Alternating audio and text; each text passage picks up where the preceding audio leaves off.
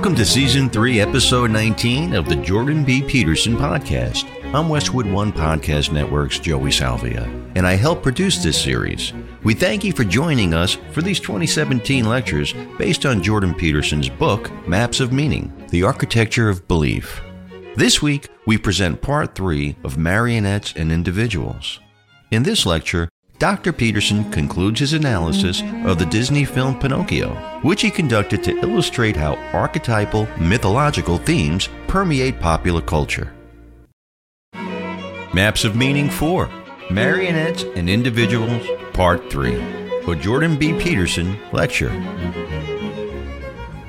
My plan is to finish this today.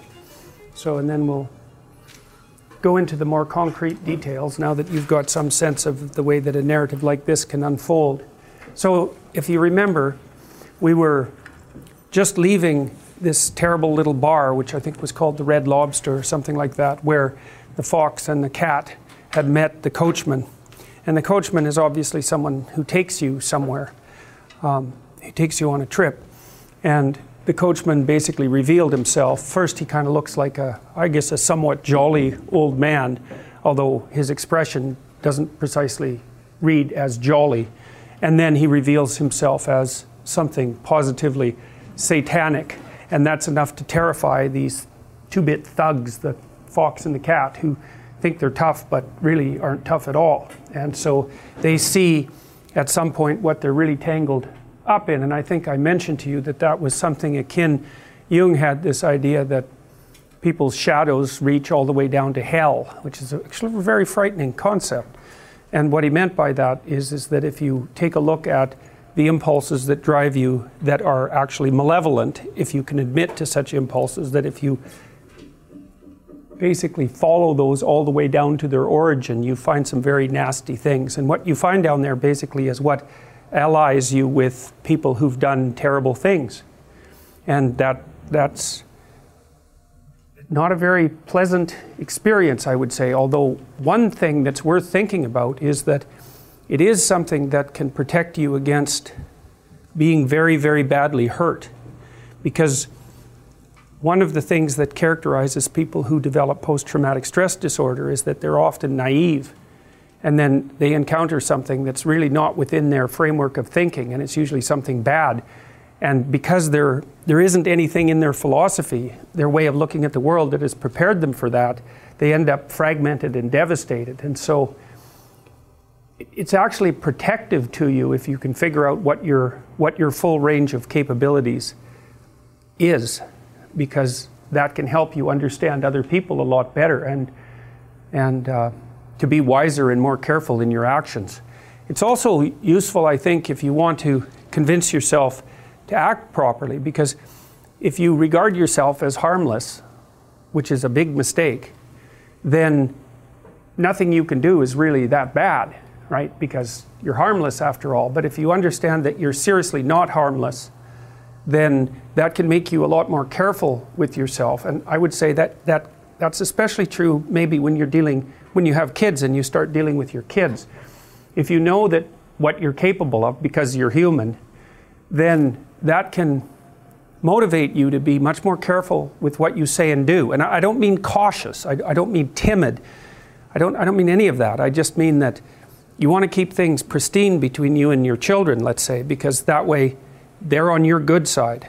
And you want them on your good side because children who get on their parents' bad side suffer very badly for it. And sometimes it's because they're literally abused, but more often it's because they get, well, they get abused, let's say, or neglected in much more subtle ways.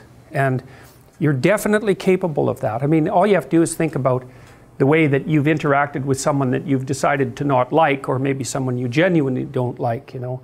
And that can range from just not paying any attention to them, especially if they're doing something good, to really pursuing them and making their life miserable. And you can certainly do that with your family members, and you can do that with your intimate partners, and you can do that with your friends, and you can do it with yourself. And so it's really worth knowing that.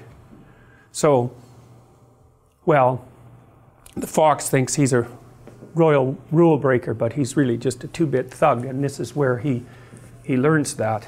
So, the coachman's got these guys in his grasp now, regardless. And partly because they're already down this road and they can't back off, and partly because he also offers them more money than they've seen before. And so, as bad as they are, they're going to get worse.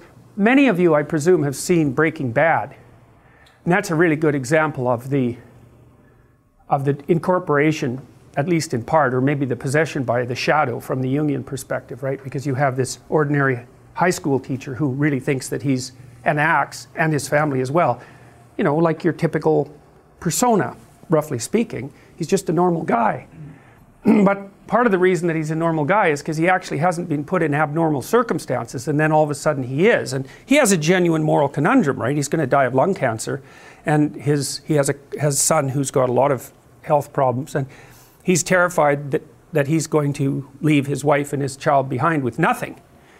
And then, of course, has the story. And so he decides to do something that temporarily that he regards as what they would normally regard as reprehensible. And of course, he just gets tangled up in that. But then, as the story unfolds, you see that there's it's more complicated because it's not that he was just innocent, good guy and he decided to turn bad. He's also very resentful and angry. And it's partly because he's a bit of a pushover at the beginning, or maybe more than a bit of a pushover.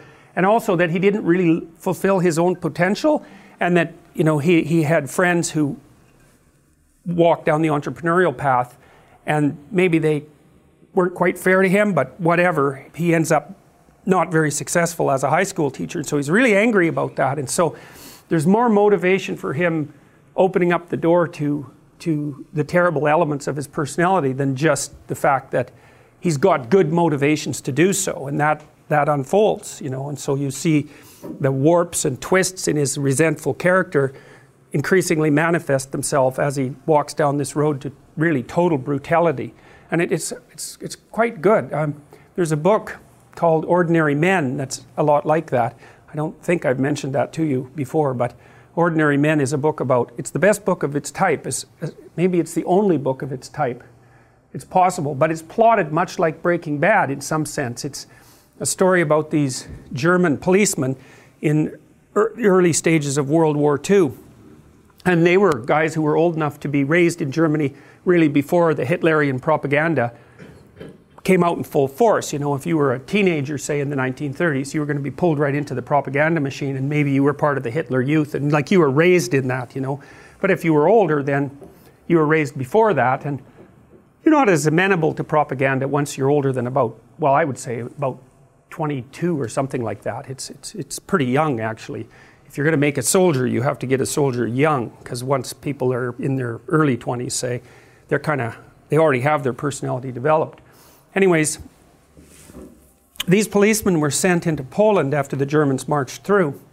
And, uh, you know, it, it, was wartime, and there was this hypothesis in Germany that the Jews in particular were operating as a fifth column and undermining the German war effort because, of course, the Germans blamed the Jews and a variety of other people for actually setting up the conditions that made the war necessary. And so when the police were sent into Poland, they were also required to make peace, roughly speaking. And so they started up by they started out by rounding up all the Jewish men between 18 and 65 and gathering them in, in stadiums and then shipping them off on the trains. But that isn't where they ended. They ended in, in a very, very dark place. I mean, these guys were going out in the field with naked pregnant women and shooting them in the back of the head by the end of their training.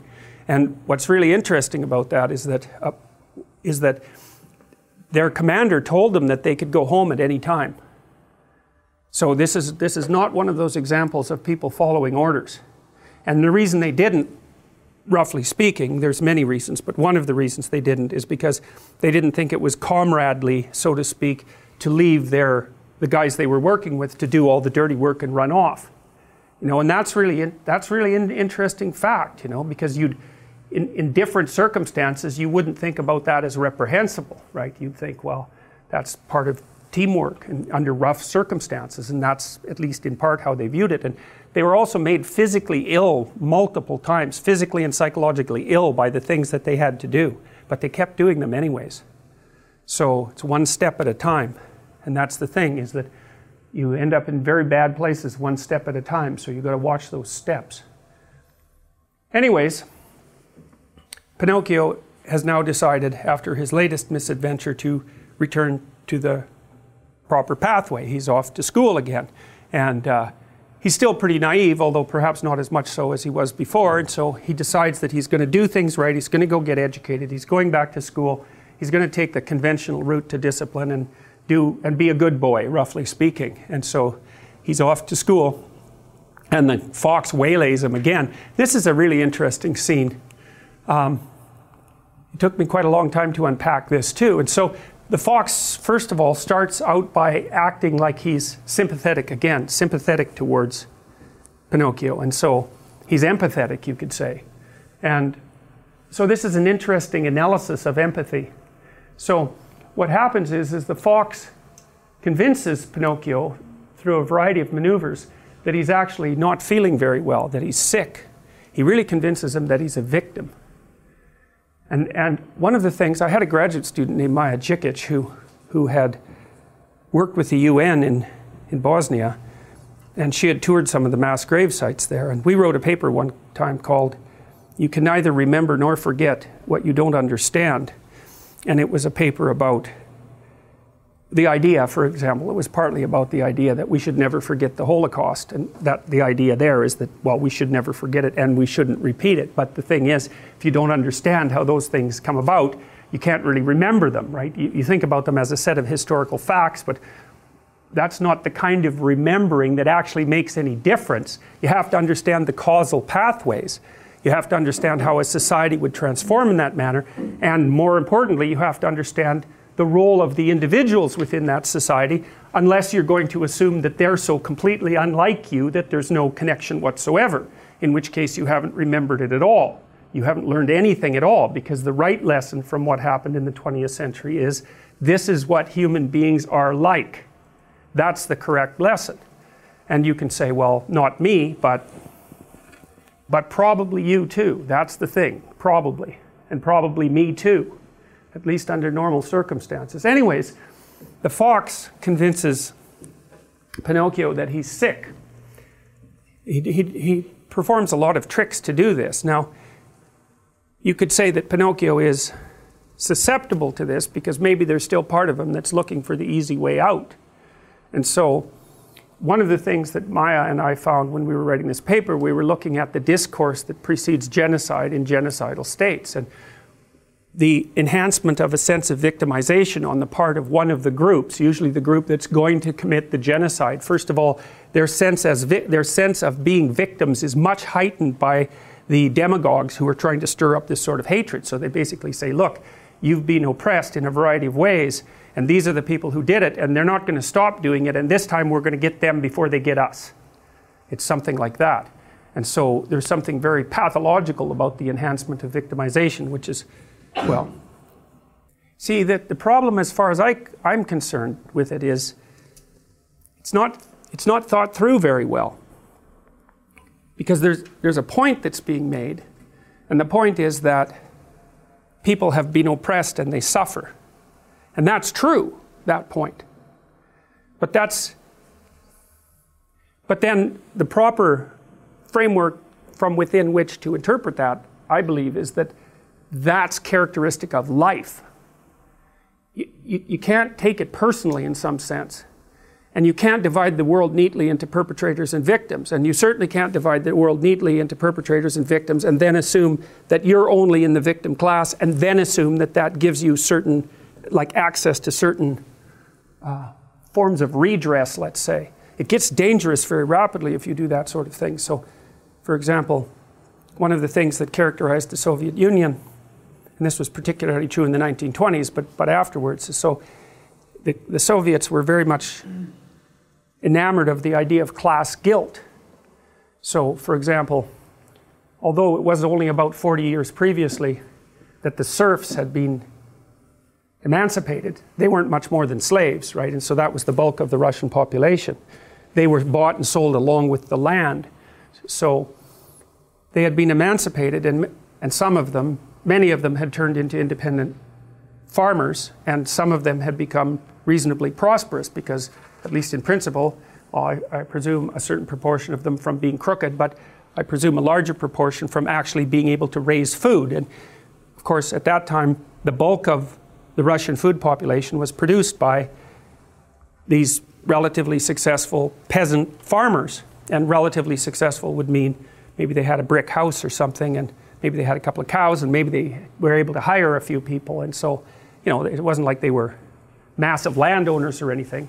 But I've talked to you a little bit about the Pareto principle and the notion that in any domain of activity, a small proportion of people end up producing most of what's in that domain of activity. The same was true in Russia with regards to these peasant farmers. Some of them were extraordinarily efficient and they produced most of Russia's food.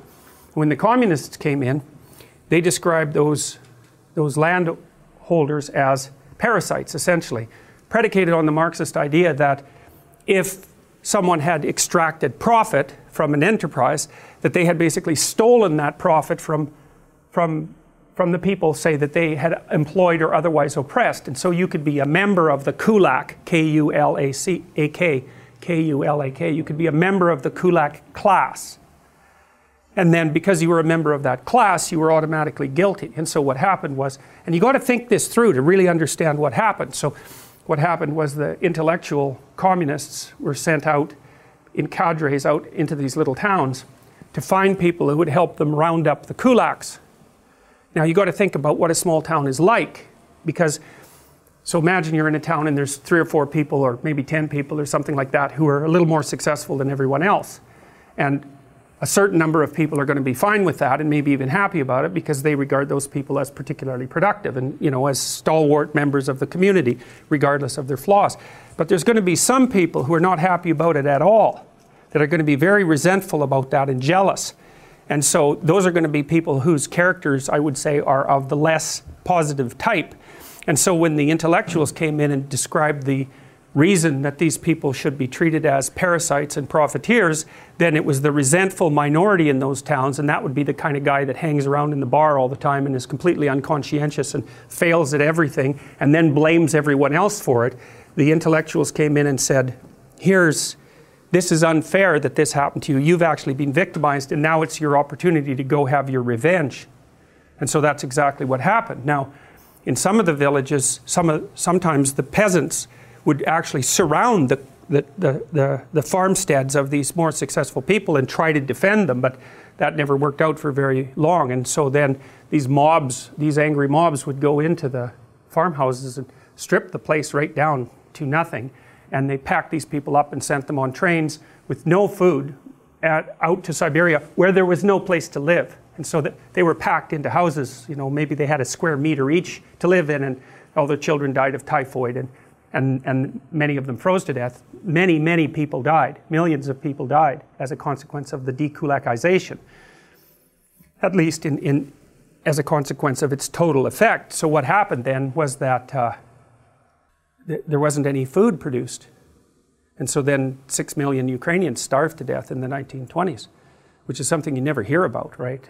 You never hear about that. Why do you never hear about that? That's a question worth asking.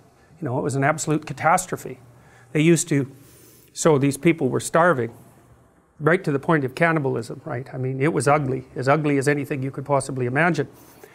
If you were a mother, and, and so you're supposed to hand all your grain into the central committee, mostly for distribution into the cities. You didn't get to keep any for yourself. And so maybe then afterwards, if you were a mother, you'd go out in the fields that had already been uh, harvested, and you'd pick up individual grains of wheat. And if you didn't turn those in, that was death for you. So that's how far it was pushed. So, well, so that's a little story about how victimization, how the idea of victimization and, and perpetration can get out of hand extraordinarily rapidly. And so, whenever people are beating the victim drum, you know, they'll cover that up with, with uh, empathy, roughly speaking. We're speaking on behalf of the oppressed. It's like, maybe you are, but maybe you're no saint because, you know, you're so sure that you're a saint and you're only speaking from a, the position of good.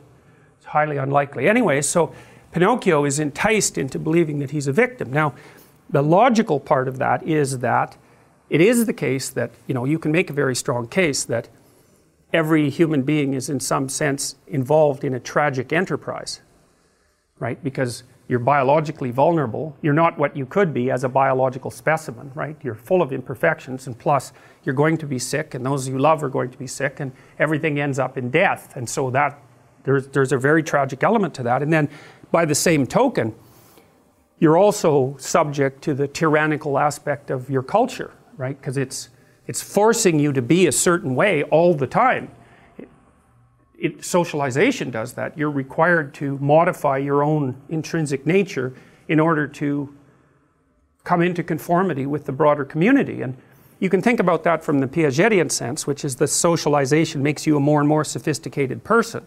And, and there's some truth in that. But you can also be subject just to tyranny, you know. And you see, I see people in my, my practice, for example, who've had very tyrannical fathers, for example. Sometimes they have tyrannical mothers as well. But they're not so much encouraged to, to integrate properly into the social community as they are harassed and abused and made to feel insufficient and you know basically subject to tyranny. And so it's quite and, and that's true of everyone to some degree. You know you, you come to university and there's a tyrannical aspect to it. You're in, especially in a big institution like this you're not really marked out as an individual in any sense. You know you're you're a number along with 60,000 other people. And, you know, there, there's something cold and impersonal about that, which is well represented in the design of this classroom, say. And, but by the same token, you know, the, the university provides you with an identity while you're exploring an intellectual landscape. You know, you have a lot of freedom compared to the vast majority of people.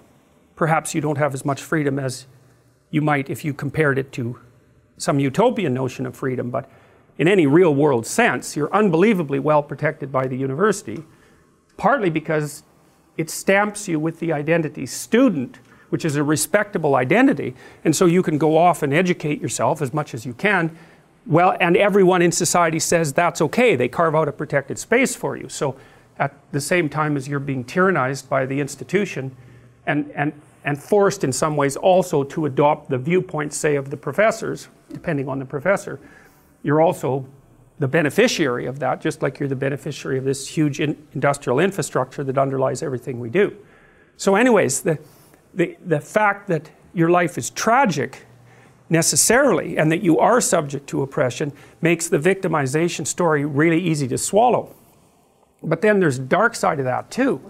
And this is actually what happens with Pinocchio. So, what happens here is that he's told that he's ill and convinced that he's ill. And they do use trickery. And, and, and so, again, you could look at him in some sense as an innocent victim. But the innocence, the, the, the filmmakers do a good job of hedging against the innocent interpretation because what he's offered and accepts because he's ill is an easy way out. And so, what the Fox basically tells him is that he needs to have a vacation because he's sick and he can go off to Pleasure Island, which is this place of impulsivity, roughly speaking, and, and whim. It's like reversion to being two years old in some sense. And that he really needs that because otherwise he's not going to be able to live properly. He's not going to be able to recover his health. And so, what Pinocchio is offered is the opportunity to abandon responsibility as a reward for adopting the guise of victim. And that's really worth thinking about because one of the things I've thought about for a long time is that I've been trying to figure out what gives people's lives meaning. And tragedy gives life its negative meaning. And nobody disputes that. Even if you're nihilistic, you're not going to dispute the fact that tragedy gives life negative meaning. So when nihilists say that life is meaningless, that isn't exactly what they mean. They mean that life is suffering, but there isn't anything transcendent about it that you could set against that suffering. That's nihilism. It's not that life is meaningless. That would just be neutral. It's like no one believes that, and they certainly don't act like they believe it. If you look at it technically, and we will as we progress through this class, that in order to have any positive meaning in your life, you have to have identified a goal and you have to be working towards it. And there is a technical reason for that. And the technical reason, as far as I can tell, is that the circuitry that produces the kind of positive emotion that people really like is only activated when you notice that you're when you're proceeding towards a goal that you value. And so that means that if you don't have a goal that you value, you can't have any positive emotion. So technically, that's the incentive reward system. And it's the underlying circuitry is dopaminergic. And when that circuitry is activated, then it's part of the exploratory circuit. It makes you, it gives you the sense of being actively engaged in something worthwhile. And that's, you know, you, you tend to think of positive emotion as something produced by reward. But there's two kinds of positive emotion. One is the reward that's associated with satiation, and that's consummatory reward, and that's the reward you get when you're hungry and you eat. But the thing about eating when you're hungry is that it destroys the framework within which you were operating, right? It's time to eat. Well, you eat, and then that framework's no longer relevant. So the consummatory reward eliminates the value framework. And then you're stuck with, well, what are you going to do next? And so the consummatory reward has with it its own problems, but the incentive reward is constantly what keeps you moving forward. And incentive reward, because it's dopaminergic, also is analgesic, literally analgesic. So if you're in pain, you take opiates and that, that will cut the pain, but so will psychomotor stimulants like cocaine or amphetamines. And so it's literally the case that if you're engaged in something that's engaging and you're working towards a goal, that you're going to feel less pain. And you can see this happening with athletes who, are, you know, they'll break their thumb or something, or maybe sometimes even their ankle, and they'll keep playing the game. Of course, afterwards they're suffering like mad, but the fact that they're so filled with goal directed enthusiasm means that well, the pain systems are in some sense shut off. So that's an interesting thing because what it suggests, I mean, then you could imagine, I might say, well, how happy are you that you've made a certain amount of progress? And if you think about it, what you'd say is, well, it depends on how much progress and in relationship to what. So, hypothetically, you're going to be happier if you've made quite a bit of progress towards a really important goal and then you have to think through what it means for a goal to be really important, because that's not obvious. Now, you could say, you're in this class and you're listening to some information, and maybe there's two reasons for that. You might find the information interesting per se, but let's forget about that for a minute. You need to listen to the information so that you can do well on the assignments, so that you can do well in the class. You need to do well in your classes so that you can finish up your degree. You need to finish up your degree so that you can find your place in the world. You need to do that so that you're financially stable and maybe you can start a family and have a life, and that's all part of being a good person, something like that. And so that's a hierarchy of goals, and you might say that being a good person would be the thing however vaguely thought through, that's at the top of that hierarchy. And then when you're doing things that serve the, that ultimate purpose, then you're going to find those more meaningful. And that meaning is actually produced as a consequence of the engagement of this exploratory circuit that's nested right down in your hypothalamus. It's really, really old. It's as old as thirst and it's as old as hunger. It's really an old system. And so you want to have that thing activated. I mean, at least from a, from a from a, uh, well, it isn't only from a hedonic point of view. You know, it isn't a matter of being happy. It's the wrong way of thinking about it. It's much more complicated than that. It's yes. I was actually, I was just about to ask, uh, like, bring up like the hedonic element. Yeah. Because I'm just trying to understand um, this, this, I guess, not relationship, but the differentiation between hedonism and satiation. And you, like, going back to when you mentioned that it's not that life is meaningless. Yeah. Um, but hedonism isn't exactly like it's not satiation because at that point people are just doing what they're doing for the sake of doing. It's not just um, for activation of the dopamine, dopaminergic, sorry, dopaminergic system. system. Yeah. Um, so I'm just trying to understand. Well, what I would say, we're going to go into that a lot once we're done this, like a lot but I'll, I'll, go over it briefly. I mean, it's not merely hedonism because there's an analgesic and, and also a fear reducing element to pursuing the proper path, right? So there's control of negative emotion. But there's not just control of negative emotion and generation of positive emotion in the immediate future, which is kind of what you'd think about with regards to hedonism. Actually, Pinocchio takes a hedonic route next. The problem with the hedonic route is that, so the pursuit of pure happiness, let's say, is that what makes you happy in the next minute might not be something that will make you happy in the next hour. Well, you know that. There's this comic, what's his name? They called him King of the One Liners. he talked about drinking wine. He said, Don't you know that's going to cause a hangover? And he said, Yeah, at the end, but the beginning and middle are excellent.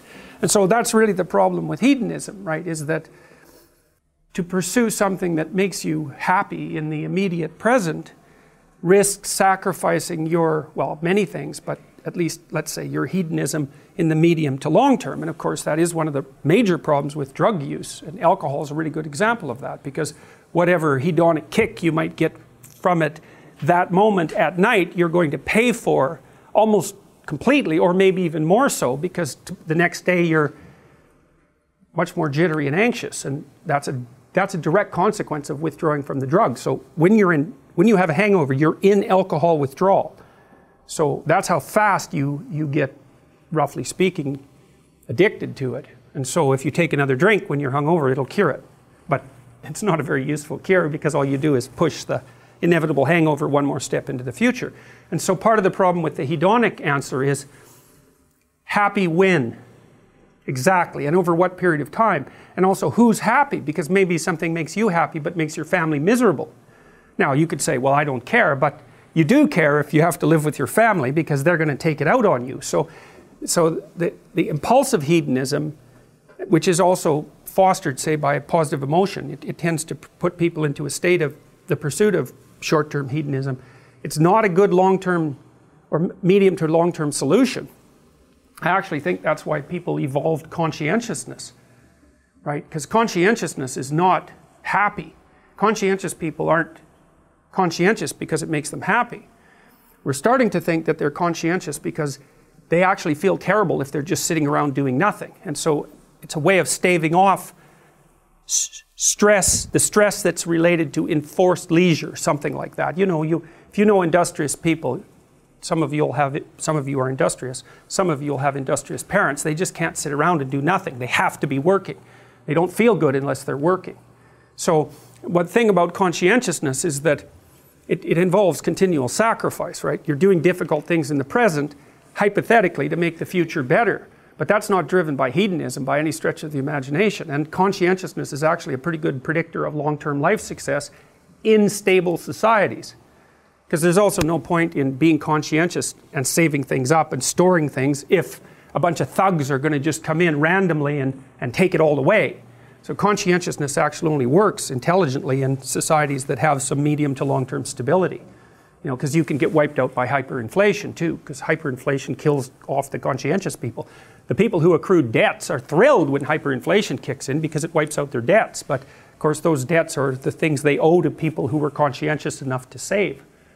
So, anyways, Pinocchio is transformed into a victim, and he's offered this. He's offered this identity, and he takes it. Now, it's partly because he's deceived and, and manipulated, but it's also partly because the fox offers him the abandonment of responsibility as payment for as payment for adopting the victim identity. So this is where his own lack of morality, let's say, because this is all about Pinocchio's development as a character, plays a role in his demise. So if I'm a victim, then everyone else owes me something. And I don't have to take any responsibility. And so one of the things I've wondered here's something to think about. It might be that the sense of meaning that life can provide to you is proportionate to the amount of responsibility you decide to take on. That, that'd be very strange if it was the case, you know, because responsibility, of course, is a kind of weight, obviously, and it's difficult to take on responsibility.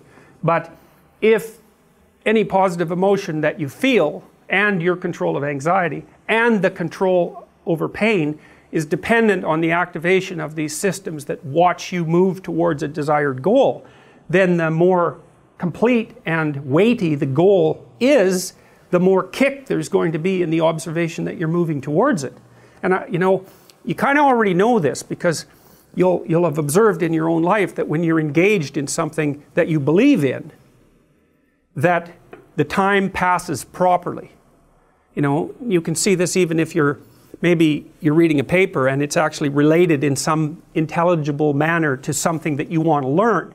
So even though it's difficult, you get engaged in it. You can remember it better, you can process it better, and you don't you're not so likely to fall asleep and you're not so likely to want to find distractions all of that you can get into it and it would be very interesting if that was proportionate to the degree of responsibility that you're willing to shoulder. And I, I think you can make a strong case for that. I've also often wondered imagine you could offer people a choice. Here's the choice you could say, well, your life isn't meaningful. The nihilists have got it right. There's no meaning in your life. And because of that, there's no reason for you to accept any responsibility. So you can live a responsibility free life and maybe one of impulsive pleasure seeking, but a responsibility free life. But the price you pay is that it doesn't get to be meaningful. Or you could say to someone, no, we're going to do the opposite. We're going to say, you can live a meaningful life, but it's only going to be as meaningful as the amount of responsibility that you're willing to bear. And then you might say, well, what would people choose? Because everybody also always makes noises about wanting to have a meaningful life. But if the price you pay for that is the adoption of responsibility, then it's not so obvious that people would choose meaning over, you know, over pointless pursuits if they had to, if the benefit they got for choosing the pointless pursuits was that they really didn't have to care about anything they ever did, right? There's no responsibility. And that's really what Pinocchio is offered. And that's what the coachman offers him. And that's interesting because, you know, so far it's been the fox and the and the cat, and they're kind of two bit hoods. And so the pathological pathway that they offer Pinocchio is not the worst of the pathological pathways. But here, at least as far as the imagination, the collective imagination that created this movie is concerned, is this is where you get to the most pathological form of, let's call it temptation. And that's the temptation to engage in, to abandon responsibility and to engage in impulsive pleasure seeking short term pleasure seeking. So here's the fox pretending to be a doctor investigating um, Pinocchio's illness. And he makes some notes, which is all just meaningless scribble, right? It's like white noise. And it doesn't matter that the arguments that he's making is, are completely incoherent. And it doesn't matter that he actually doesn't know anything. He, what he's selling is easy to buy. And so Pinocchio buys it. And by the end of the conversation with the fox, he's pretty convinced that he's useless and that he needs a vacation. You know, this is an Oedipal, an Oedipal situation as well, which I touched on the other lecture. I mean,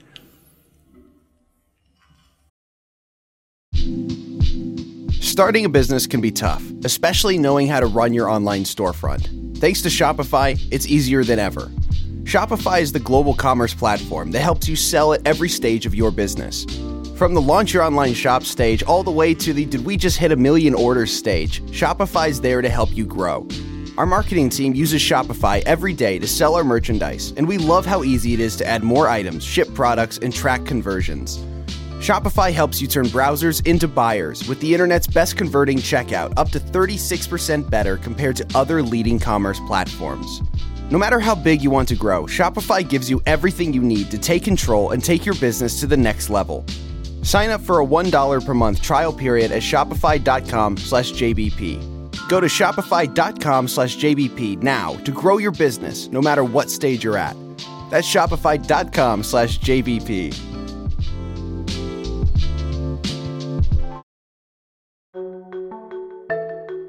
We're experiencing a lot of global instability as we plunge into primary season. How are you protecting your family in the midst of all this chaos?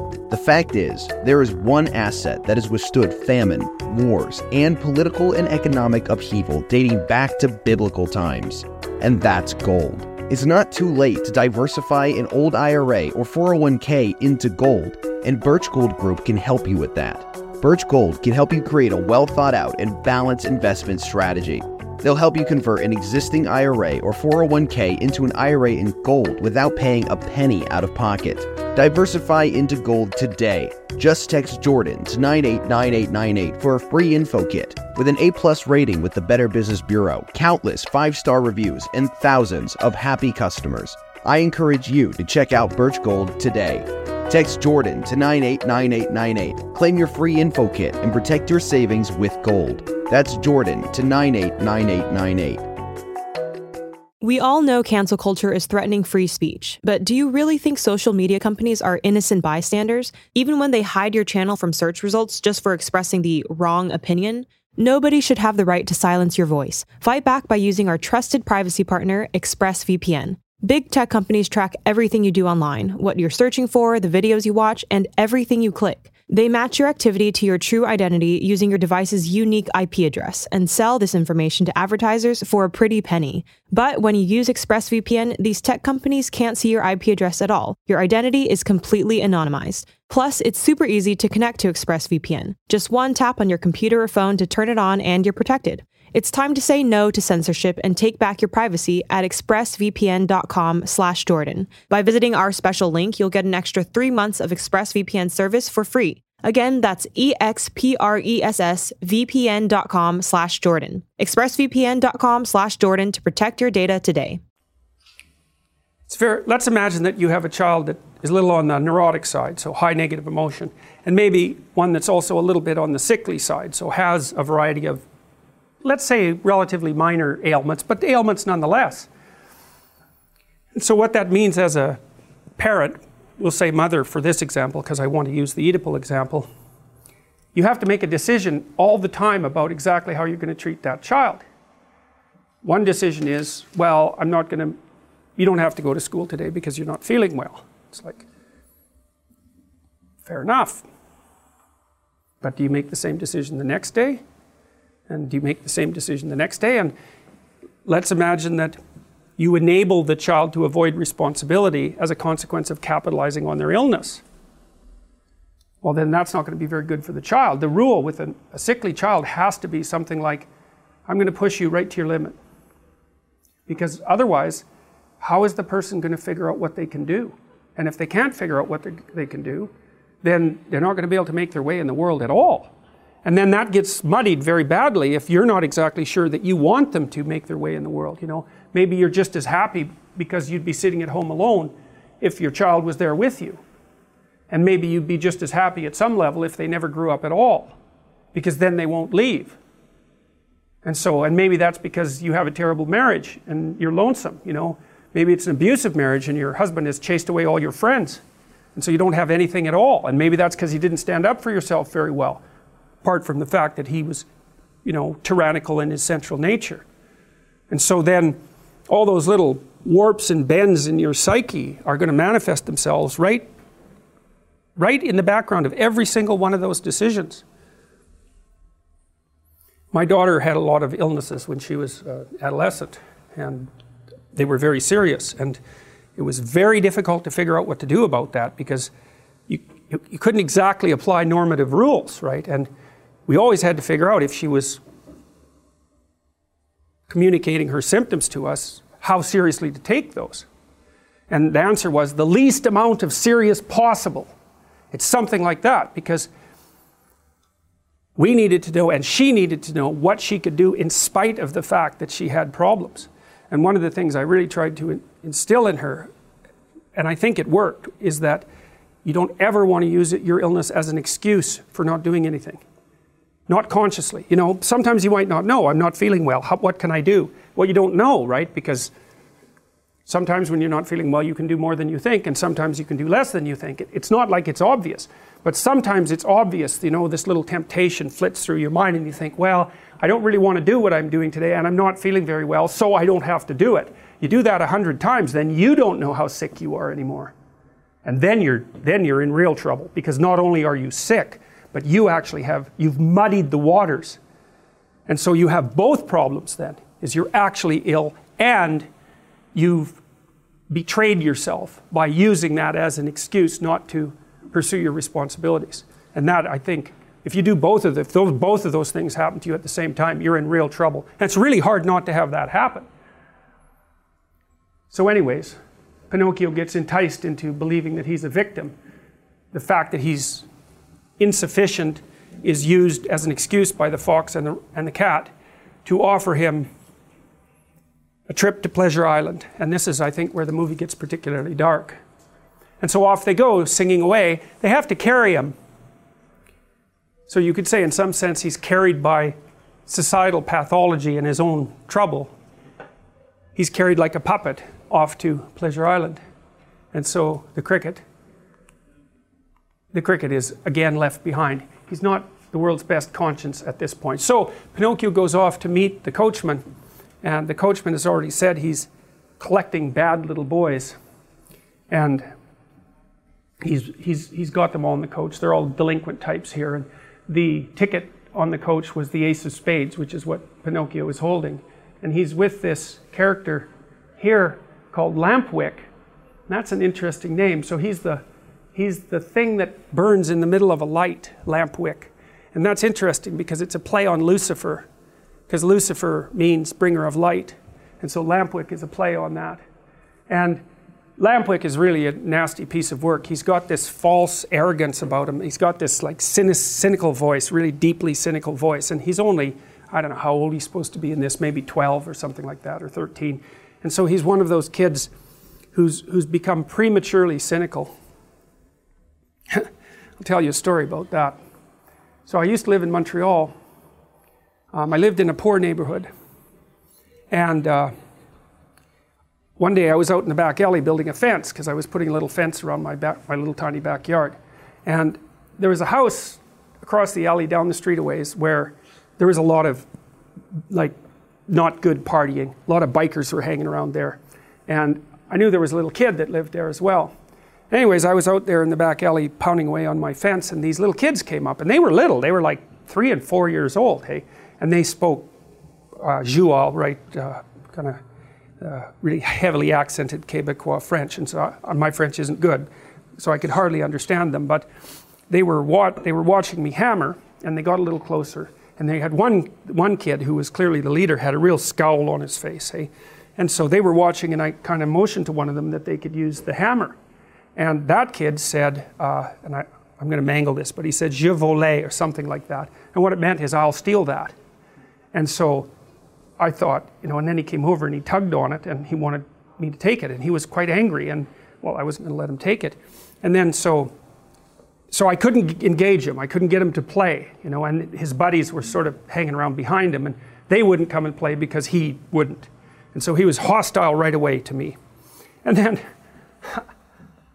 so the fence piece was laying out in the alley and these little monsters started running across it, which I thought was really remarkable, you know. But it was terrible at the same time because they were really little kids. That shouldn't be happening when you're like three or four. If that's happening at that age, things are not good. And so that kid was already like seriously not happy with the world. And, you know, I'd been studying antisocial behavior for a long time by that point, and I knew that the kids who are destined to jail later in their lives are kids who are rough and tough when they're two years old, but then don't get socialized or maybe worse, they get anti socialized, which is exactly what happened to this kid. He'd obviously been ignored and abused.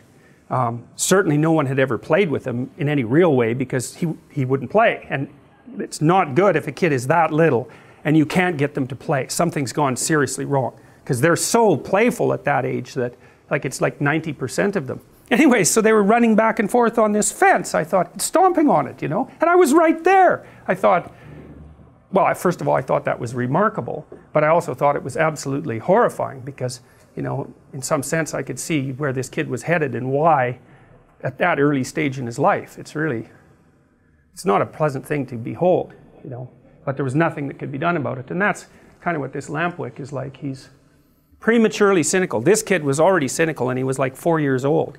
You know, most kids don't get cynical till they're teenagers you know, and then often they don't get completely cynical, and usually they more or less grow out of it. But he had, it had happened to him much earlier. So this Lampwick character, he'd already, he's already decided that he knows everything, that everyone else is his opinion is worth nothing, and that there's nothing in culture or society that holds any use, utility whatsoever for someone like him. Now you can imagine developing that way if you were raised in a family where people were gen- generally lying to you and that they randomly treated you or neglected you, and that you couldn't discern anything about them that was admirable or positive.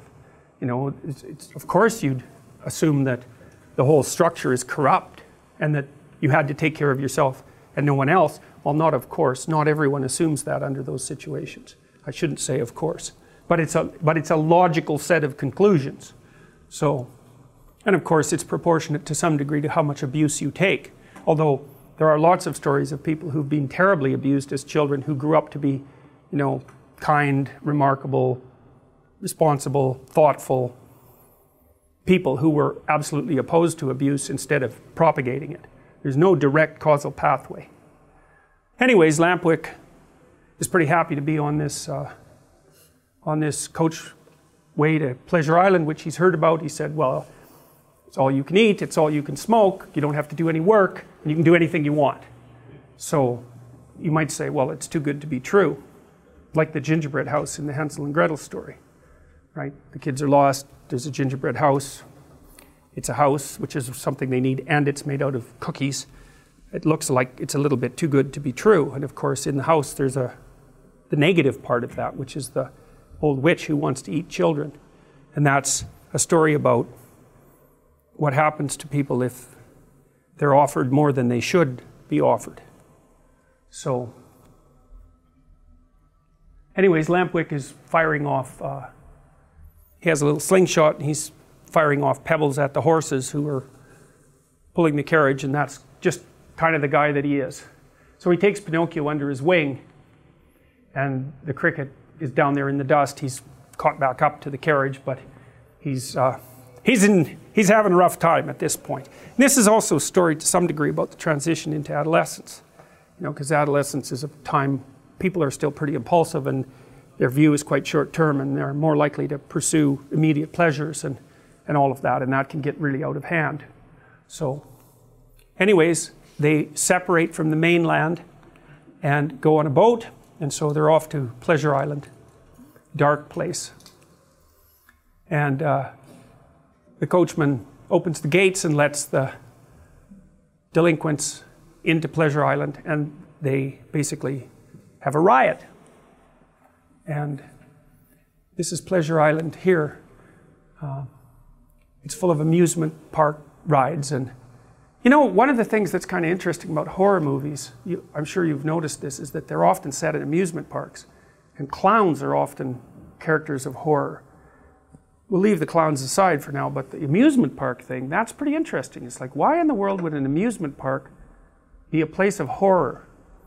And the first question might be, well, have you ever been to an amusement park? Because there is something about them that's really they have a dark side, a clear dark side. And part of it is that people with nothing better to do are spending money stupidly, and they're being fleeced by the people who operate the, the amusement park. You know, and they have, let's say, a stereotypically dark reputation. And they're moving around all the time, which is also something that psychopaths do.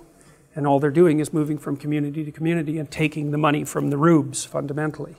And so the, the amusement park, well, if you walk through an amusement park with that sort of thing in mind, maybe that's also coloring your vision, of course, but it's something that you can see very immediately. So there's something about them that's sort of deeply sad, but there's also that under there's an underlying horror that characterizes them that it's easy for horror movie and or horror novel writers to immediately expand upon, and there's something about it that that makes sense to people. So it's too easy. Maybe that's, and it's also all short term gratification. That's the other thing. So you spend your money very rapidly and it's gone. Yep. Well, it seems like a sort of a celebration of meanings divorced from reality. Yes, exactly. Well, that's the impulsive element. The, the comment was it's a celebration of, of meanings divorced from reality. Yeah, that's well, it's also outside of reality, right? That's why it's on an island. It's, it's a separate universe and it's a universe where nothing that's happening is connected to anything outside. And you're spending your hard earned money, let's say, but it isn't that much, it's certainly not an investment. It's not that much different than burning it. Well, it is, because of course you get some pleasure out of it, but, but it isn't, going there every day is probably not the wisest move that you could make. So, the animators do a good job of, of well, of presenting the, what would you call it, the enforced hedonism, I guess I would say, of a place like that. This is a place where you're going to have fun. That's what it's for. So, anyways, Lampwick, who's got this very arrogant look on his face and this kind of strut. It's a, it's a bravado, that's what that's called. It's a false confidence. And it's, it's, it's the sort of thing that people do when they're trying to impress upon others that they're high in the dominance hierarchy, but really they're not. So it's a mimicry of, of dominance, but it's something that can, that can be intimidating, there's no doubt about it. Um, I had a friend, he, he, he, he didn't come to a good end, this, this person. He was a real good friend of mine when I was in junior high and high school, and he was kind of crazy. And uh, he was tall, he was about six foot seven, and he was pretty thin. And we used to go out to the bar now and then, and in many of the bars that we were in, we were, lived in this little town, there were bullies. And these were guys, and I worked in the bars, and I used to watch these guys, and they'd basically, there was a handful of them in town, pretty psychopathic types. And they'd go to the bar, and all they'd do is sit there and wait for someone to come in who they could beat up. And they knew who it was as soon as they walked in. That's actually why they were at the bar. And so they'd wait till someone came in who didn't look very confident and who could likely be intimidated by by this sort of thing, and then they'd tell them to come outside for a fight, and if they didn't, well, then they'd, of course, make fun of them, and if they did, well, generally they'd beat them up. My friend kind of caught on to this trick, and he started going to bars, and every time that someone like that came near him, he'd go outside and fight with them. And one of the things he observed right away is that almost inevitably, when he went outside with them, they'd shake hands and make friends. So as soon as he, and it was really remarkable watching him because he, he wasn't he wasn't a particularly physically powerful person, although he was extraordinarily tall. But he had started to play this game, and he did it for a long time. And I don't remember him ever actually having to fight. He just stared them down fundamentally.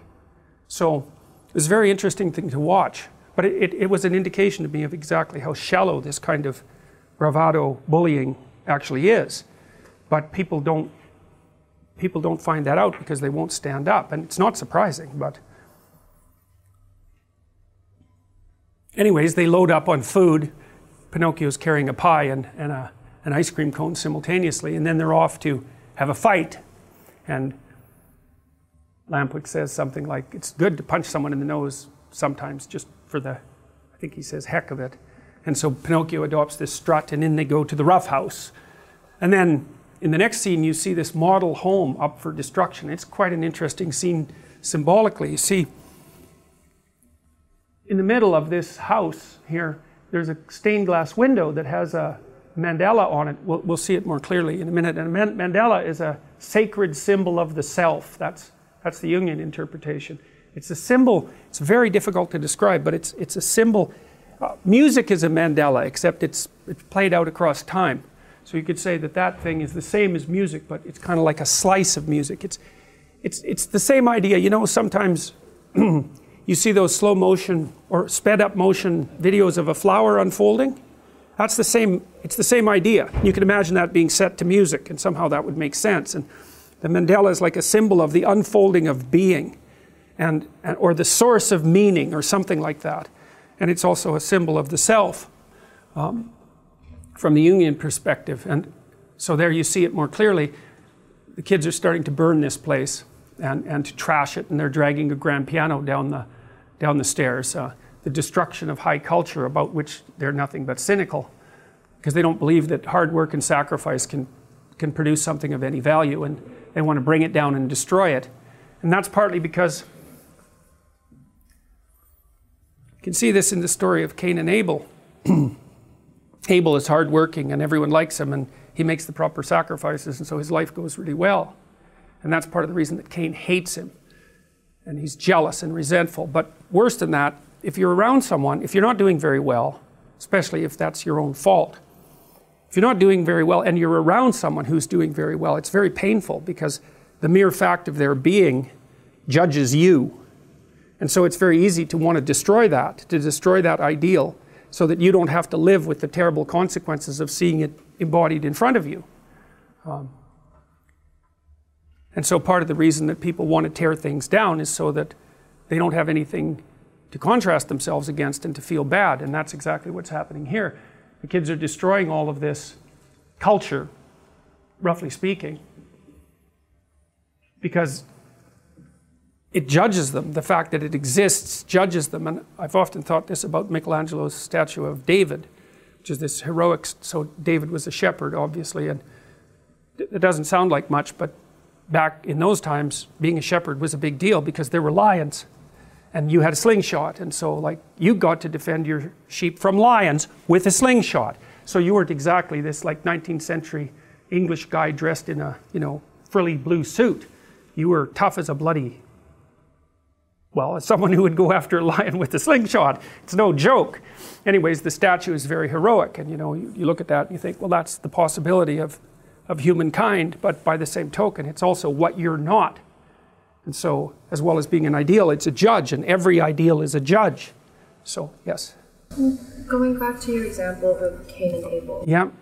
Um, so you're you're using that as an example to illustrate becoming bitter as a result of not being able to achieve sure uh, status as a result success of, even success as yeah. a result of hard work but yeah. in the example of Cain and Abel yeah um, like one was a shepherd and the yeah. other was a farmer, and the one who no, was no, one is yes, that's right. One, yeah, and yes. the one who was a shepherd was the one who was favored. Yes, that's right. So was that a result of the hard work, or was that a result of? Good question. The stories, am, well, that's a good question. Those stories are very, very complicated, and the story is very ambivalent about whether Cain is not rewarded because he makes bad sacrifices or because God's just in a bad mood.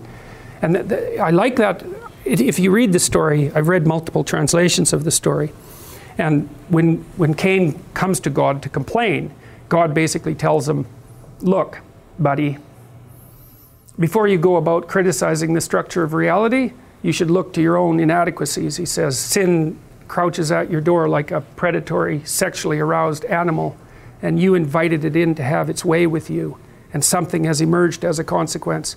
So don't be bothering me about my creation before you look to yourself. So there's a very strong hint that the reason that God has not favored Cain's sacrifices is because they weren't of particularly good quality. So, but, the, but it is ambivalent in the story, and there is the shepherd versus farmer motif as well. And of course, that motif runs through the entire corpus of stories to some degree, especially the shepherd motif. So it's only about a paragraph long, that whole story, and it packs all that into that tiny little amount of space. But the, the idea that Cain kills Abel to get rid of his ideal and also to punish God, roughly speaking, it's a brilliant story. I mean, these guys who go around shooting up high schools or shooting up high schools in particular, but you know, they're definitely out for revenge, and what they're revenging themselves against or to who is not exactly clear. Anyway, so these kids are just tearing down this model home, tearing down Western civilization, I suppose is another way of looking at it, or just tearing down civilization, period. And Pinocchio's having a pretty good time. He's got his axe and he's looking a little malevolent there and, and happy to be destroying things, which is, of course, a pretty simple thing to do. So there's that image that I told you about, the mandala. that's a flower in this image. And, and so what happens is that. Uh, I think it's Lampwick throws a brick through it. And so, the, the, what that means symbolically is this, the self is a symbol of your potential, among very many other things. But by engaging in this sort of impulsive, destructive activity, Lampwick and Pinocchio are making it impossible for them to further their development. And they're doing that to some degree consciously. You know, they basically say to hell with it and toss a brick through this highest ideal, the thing through which light shines. So also that harkens back to the to the star as well. So, anyways, the coachman is paying attention to all this, and he's actually pretty happy about the fact that these boys are so involved in their stupid amusements that um, that they're not paying any attention to what's actually going on. And he calls these people out of the darkness, these creatures out of the darkness. So you get these black, you can hardly see them there, but they're, they're black cloaked figures with glowing eyes and they're shutting the door of the, of the amusement park. And that's very interesting. It's an extraordinarily interesting happening. It's like, okay, so all of a sudden the amusement park is associated. We already know that the coachman is up to no good, but now he's got these minions that are faceless in, in some sense. They're clearly creatures of the night, and they're up to no good. And so you have the sense that the, the boys are being offered bread, bread in circuses, roughly speaking but there's something, there's a real reason for it. There's a manipulative reason for it. They're being enticed into a trap. And uh, the doors are closed, and these underground beings are involved in the plot. And, and obviously, the coachman understands this perfectly well. And so, one of the ways to understand this is to think about what totalitarian states have to offer their populace and what they offer them. And this happened particularly as Rome declined, let's say. That's where the term bread and circuses originally came from, is that as the situation degenerates, then people have to be offered stupid amusements more and more frequently in order to, for them to ignore what's actually going on in the background. And, you know, a war can be that kind of stupid amusement. Anyways, the next, later that night, the entire place is completely devastated, and all we see is the wreckage of everything that was there before. And again, the cricket has got separated from Pinocchio, and so he's trying to find him, and Pinocchio ends up in this, this bar that's shaped like an eight ball. Eight ball is kind of the random ball in, in pool. And anyways, he's inside the eight ball and he's shooting pool with, with Lampwick, and that's just another indication of wasting his time basically. And you can see in the forefront there, there's some cards for gambling, and so he's engaged in these sort of, uh, you might say, pointless, hedonic pursuits, and he's uh, enticing P- Pinocchio along the same route. And so he teaches him to smoke first. That doesn't go very well. So Pinocchio t- takes a huge drag on a cigar, and it just about kills him. And uh, when Lampwick asks him how he likes it, he shakes his head and says, you know, that it's really was really quite good, but he's so sick that he can hardly stand up, and he's hallucinating double balls on the pool table, and then the cricket shows up and stands on the eight ball and kind of gives one of those declamatory speeches again, you know, because he still hasn't quite figured out that standing up proud and spouting off the rules isn't exactly the right way for the conscience to behave. And uh, Lampwick picks him up by the scruff of the neck, roughly speaking, and first of all asks who he is. So obviously he's divorced from his own conscience, and then makes fun of Pinocchio for paying attention to this little bug. And uh, that's kind of a nice indication of what happens in adolescence, you know, because, of course, as children move away from their parents and into their groups, especially when the groups are misbehaving, often what happens is that the other members of the group will torture a person who isn't willing to try something dangerous or foolish by making fun of the fact that they're, you know, too attached to their conscience. And there's a positive element to that because you should take some risks when you're a teenager and also later in life. And so, if you won't take any risks, there's actually something wrong with you. But there's a negative element in that, well, you know, teenagers do all sorts of stupid things, and perhaps it's amazing that we all live through it, actually, as far as I'm concerned. And some people take extraordinarily risks, extraordinary risks, and they don't make it through at all, or they end up in the permanently antisocial population and then they're you know basically career criminals. Five percent of the criminals commit 95% of the crimes. It's another Pareto distribution. So, anyways, Lampwick isn't going to listen to Pinocchio and, or to the cricket. He laughs at him with this kind of braying laugh, which is some foreshadowing. And uh, the cricket gets all upset, puts his coat on backwards, and ends up dumped down a pool table hole. And uh, otherwise abused. And so he stomps on out of there. He tells Pinocchio that he can take care of himself, and he stomps on out of there. And so Pinocchio is left without the guidance of conscience, and the cricket is trying to figure out how to get off Pleasure Island. But he goes through the gates and he sees what's actually going on. And what's going on is that the coachman has this like slave boat down in the bowels of the island, and he's got all these these black suited minions with the glowing eyes working for him, and they're rounding up what look like donkeys.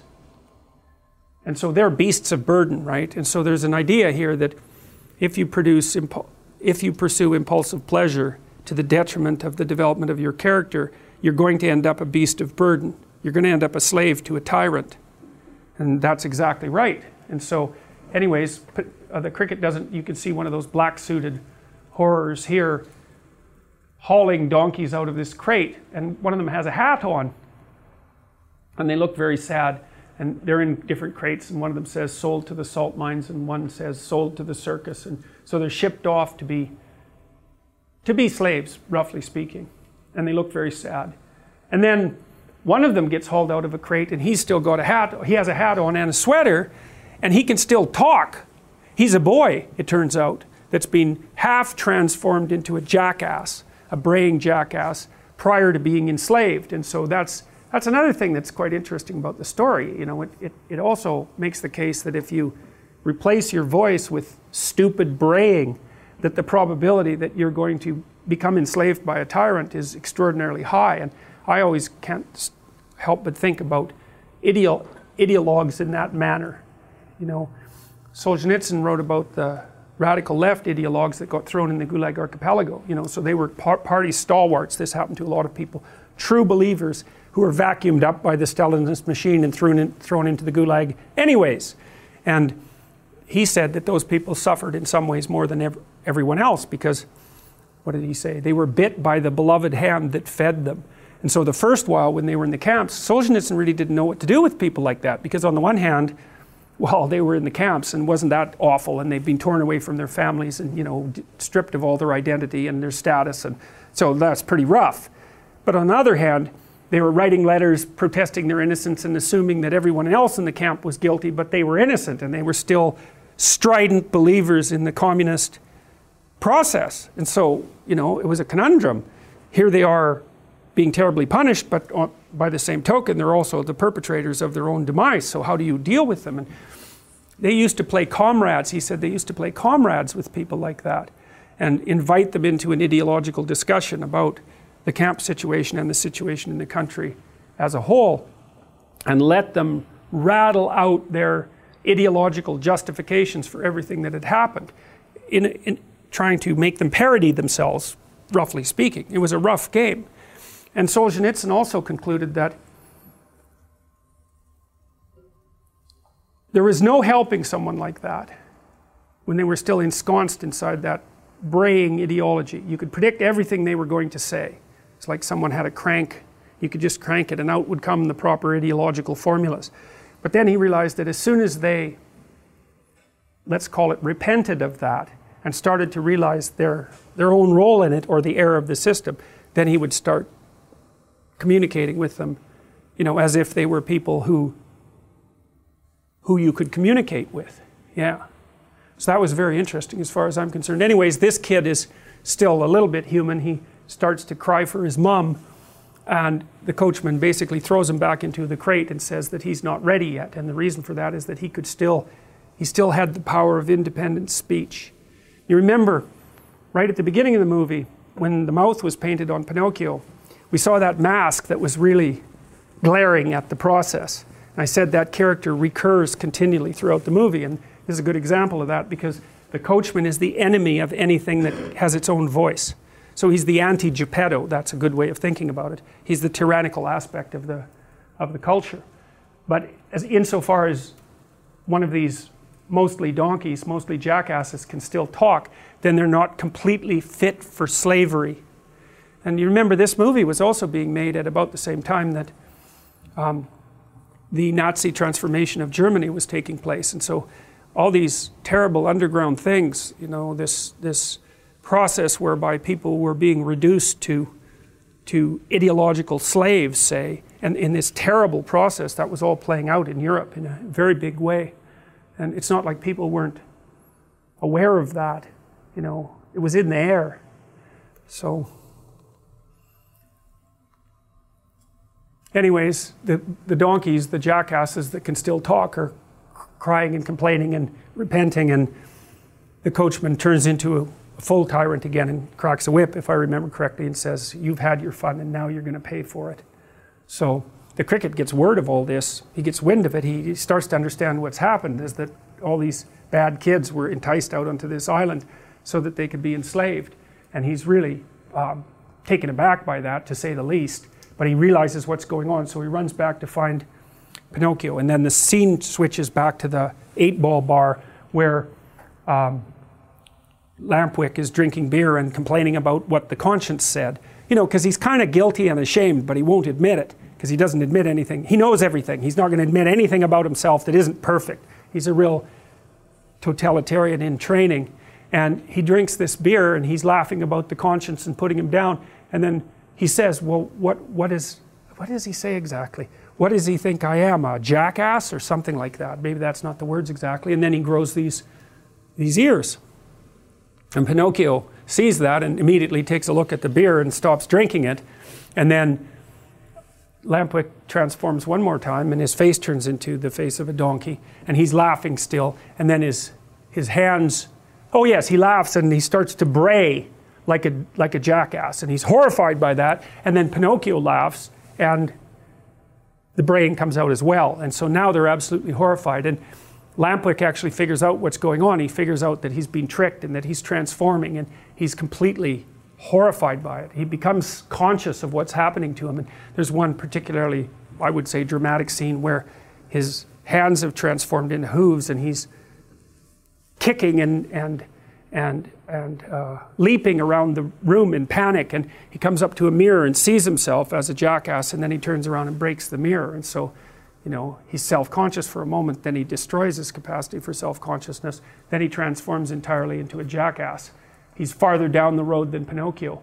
And he comes crawling to Pinocchio to save him and asks that the conscience comes back so that he can get out of this, but of course it's a bit too late. And so then Pinocchio grows jackass ears, and he's absolutely terrified by it as well. He knows what's coming. And uh, the cricket comes back and, and guides him off Pleasure Island. And so then they end up on a cliff, because this is an island after all, and they have to jump into the unknown, right? Out of this impulsive, adolescent, hedonic playground into the unknown. And that's how they escape. So that's the first time that Pinocchio has to leave. That, that this is the first scene where he has to jump into the water to make a clean break from something pathological. So, tyranny, you see this echoed, you see echoes of this in the story of Moses leading his people from, from Egypt because Moses is a master of water, right?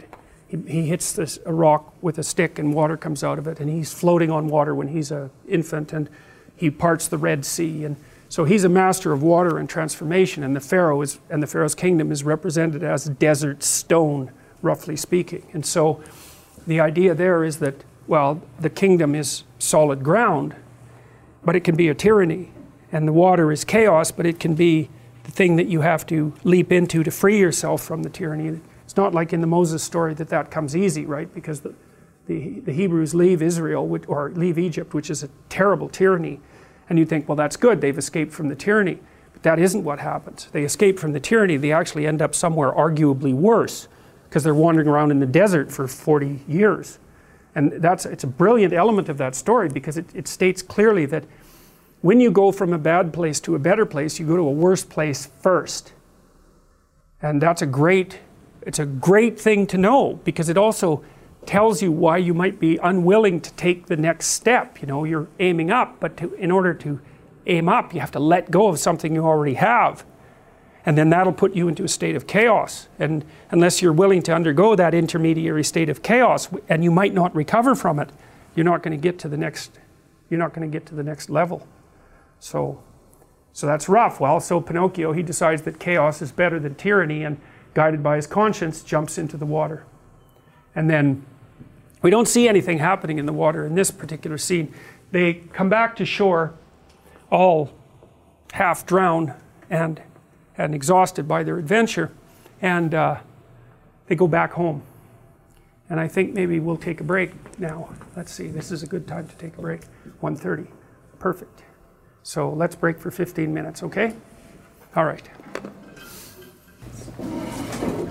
All right, so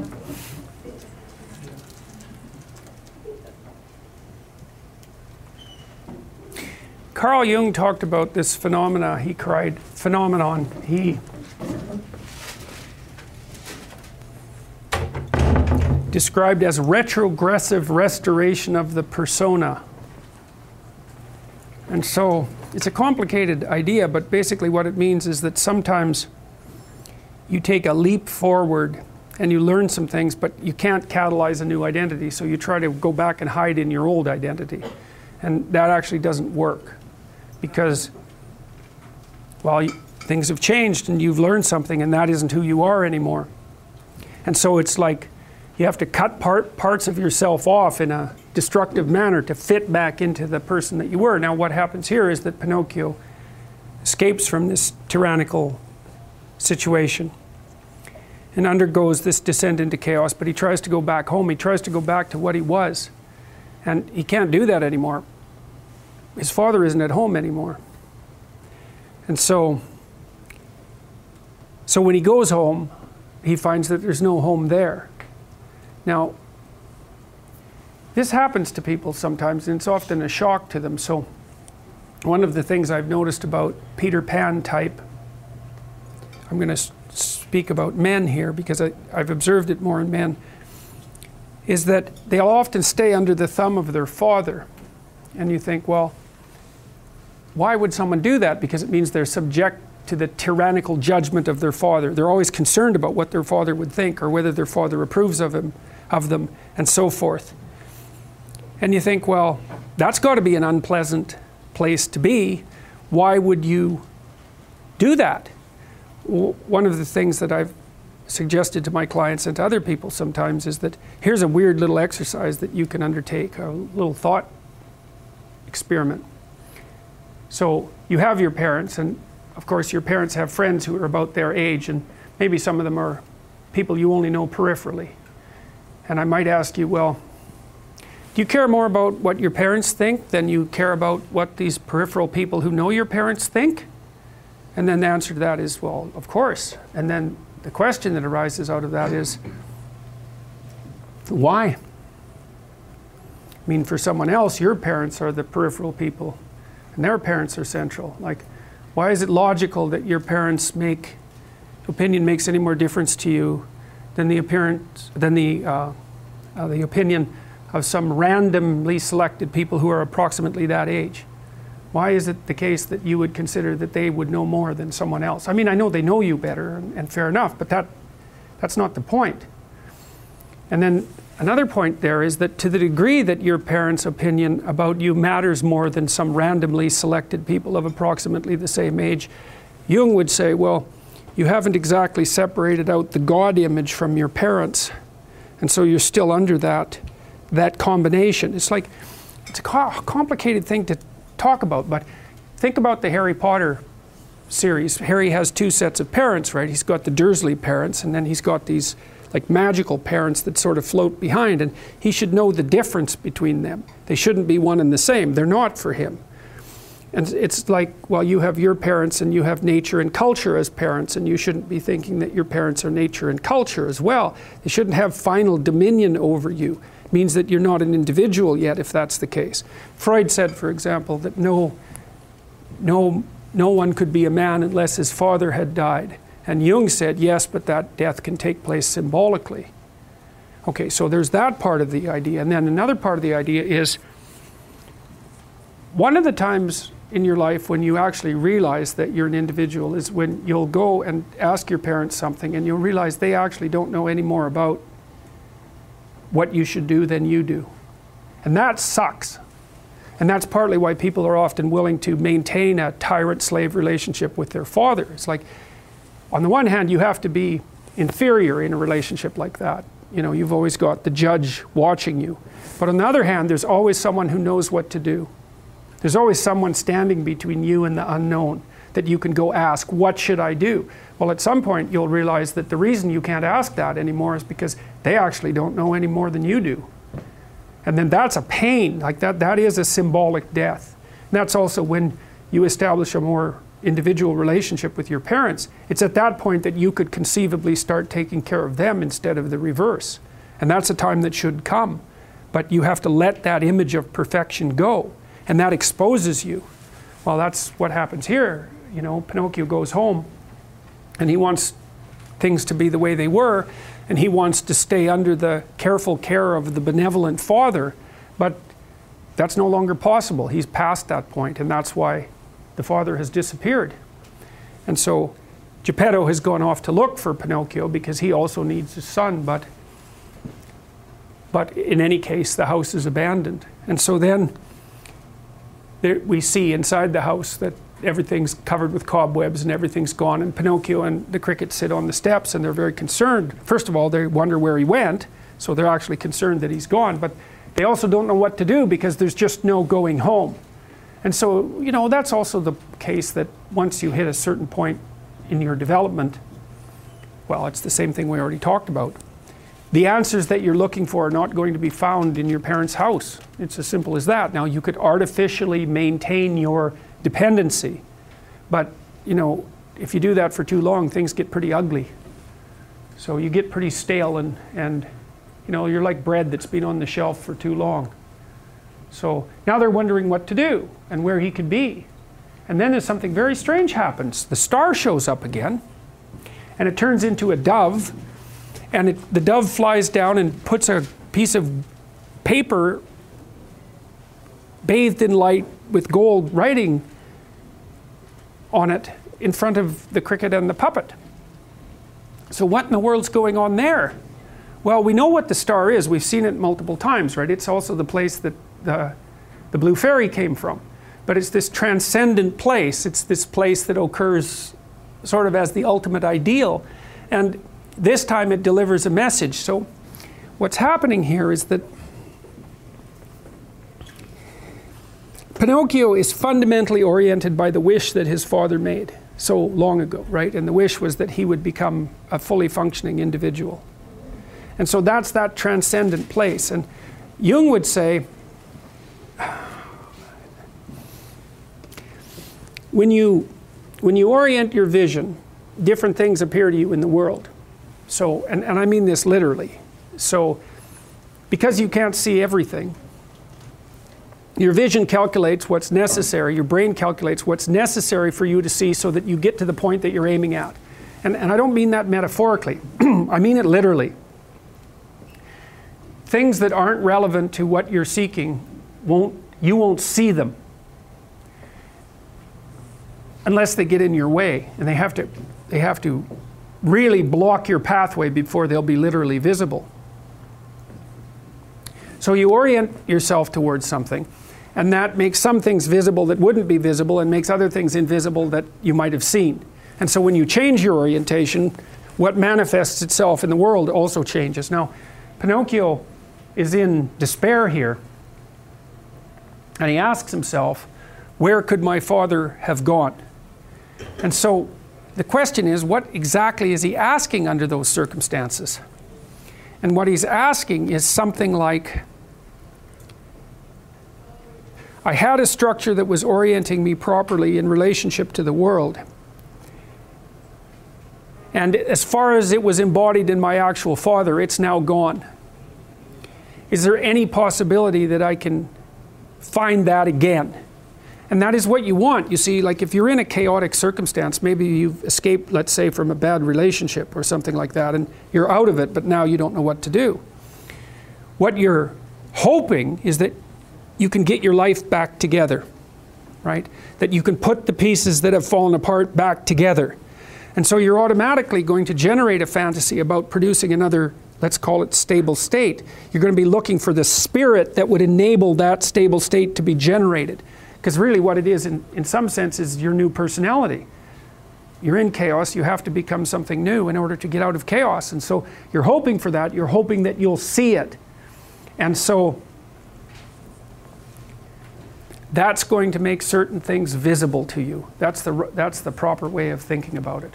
You know, when you get curious about something, and you maybe you're curious about something and you walk into a bookstore, that curiosity is going to guide you to a certain set of books. The fact that you have the question in mind is going to open your eyes to certain kinds of possibilities. And so if your goal is to reestablish your union with the positive father, let's say, then certain things are going to appear and other things aren't. And that's really what this represents. The transcendent star is the goal, which is this developmental process it's capable of, let's say, delivering a message to you. In some sense, that's what's happening when you're thinking, you know, because you have a problem you want to solve, you have somewhere you want to go with your thoughts, and as a consequence of that, information reveals itself to you in the interior landscape. It's a very strange thing. You know, it, in some sense, it feels as if you're producing the thoughts, but it could equally be said that you're watching the thoughts reveal themselves. And which of those is the more accurate description is by no means obvious. You can certainly have thoughts that surprise you, which is very strange. It's like they're your thoughts. How in the world can they surprise you? But they do. So it's like you didn't know them before you thought them up. And then the question is well, where did they come from if you didn't know them before you thought them up? They sort of spring out of the void. That's one way of thinking about it. Anyways, this is a Holy Ghost symbol, this dove as well. So that puts some Christian imagery in here again.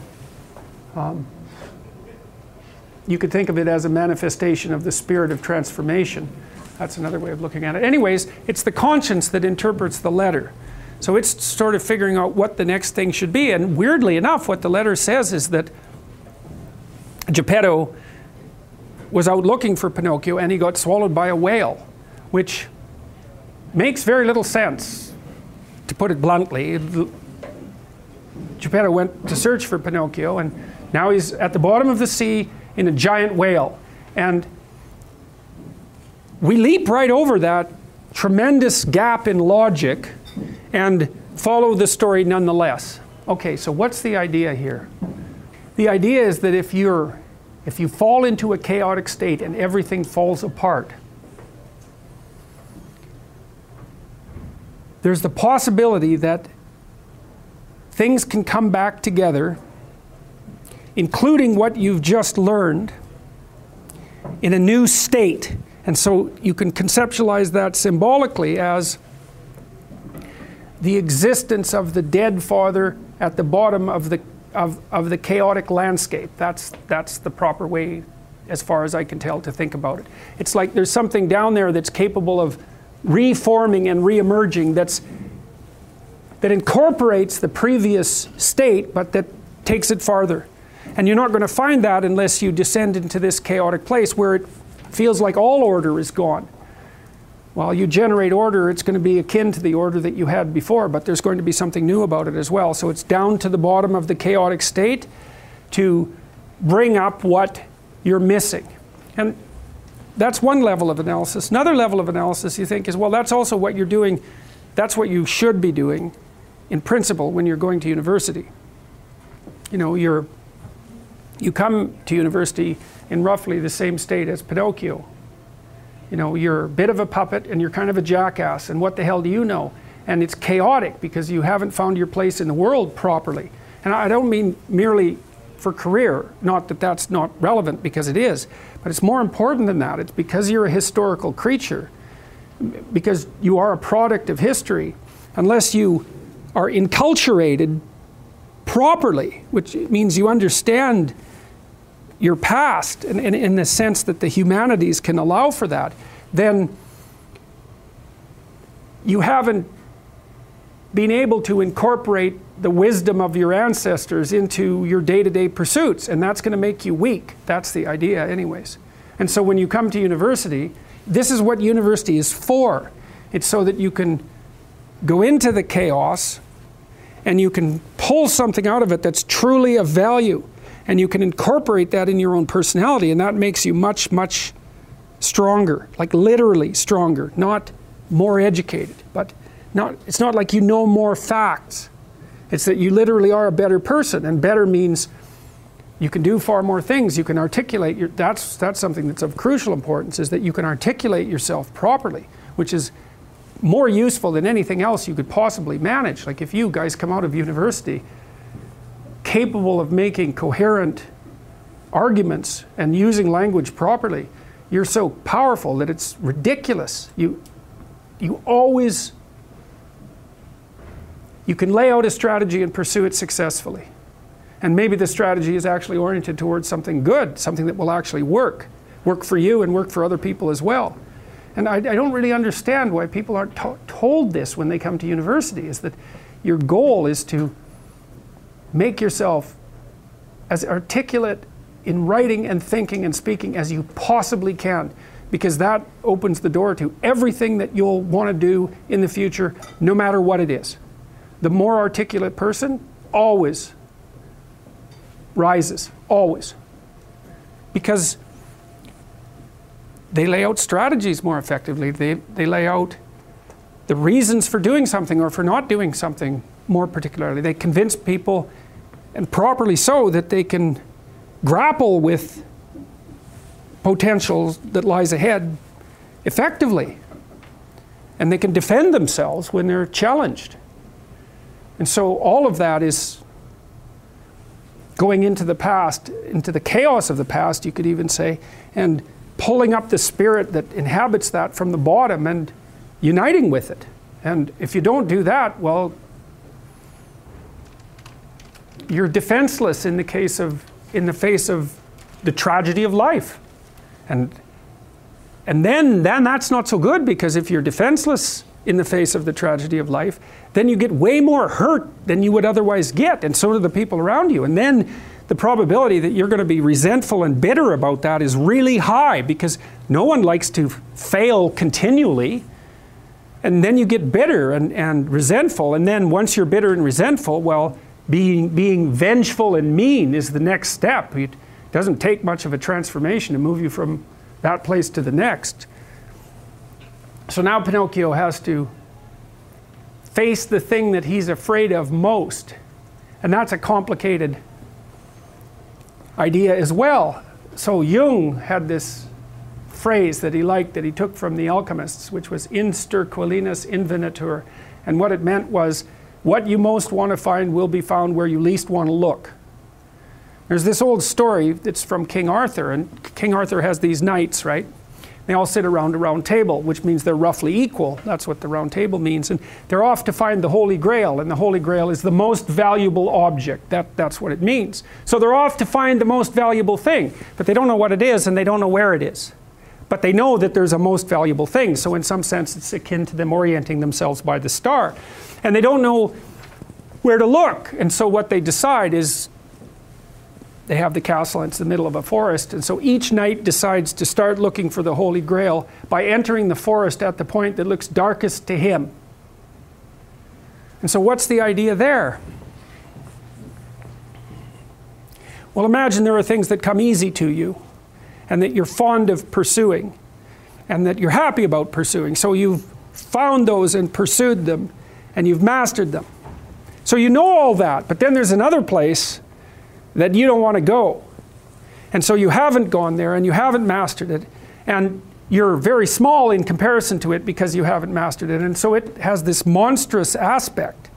And but it has if what you're working where you if what you're doing isn't working, it's where you haven't gone that you need to go.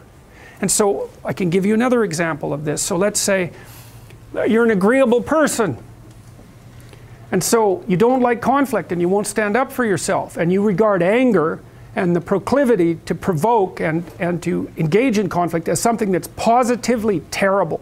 It's not only that you're not good at it, it's actually that it's wrong. So that's where you have to go if you're going to learn how to stand up for yourself. And imagine that you're afraid. Maybe you have something like agoraphobia. And so there's a whole bunch of things that you're afraid of. And you don't want to go there.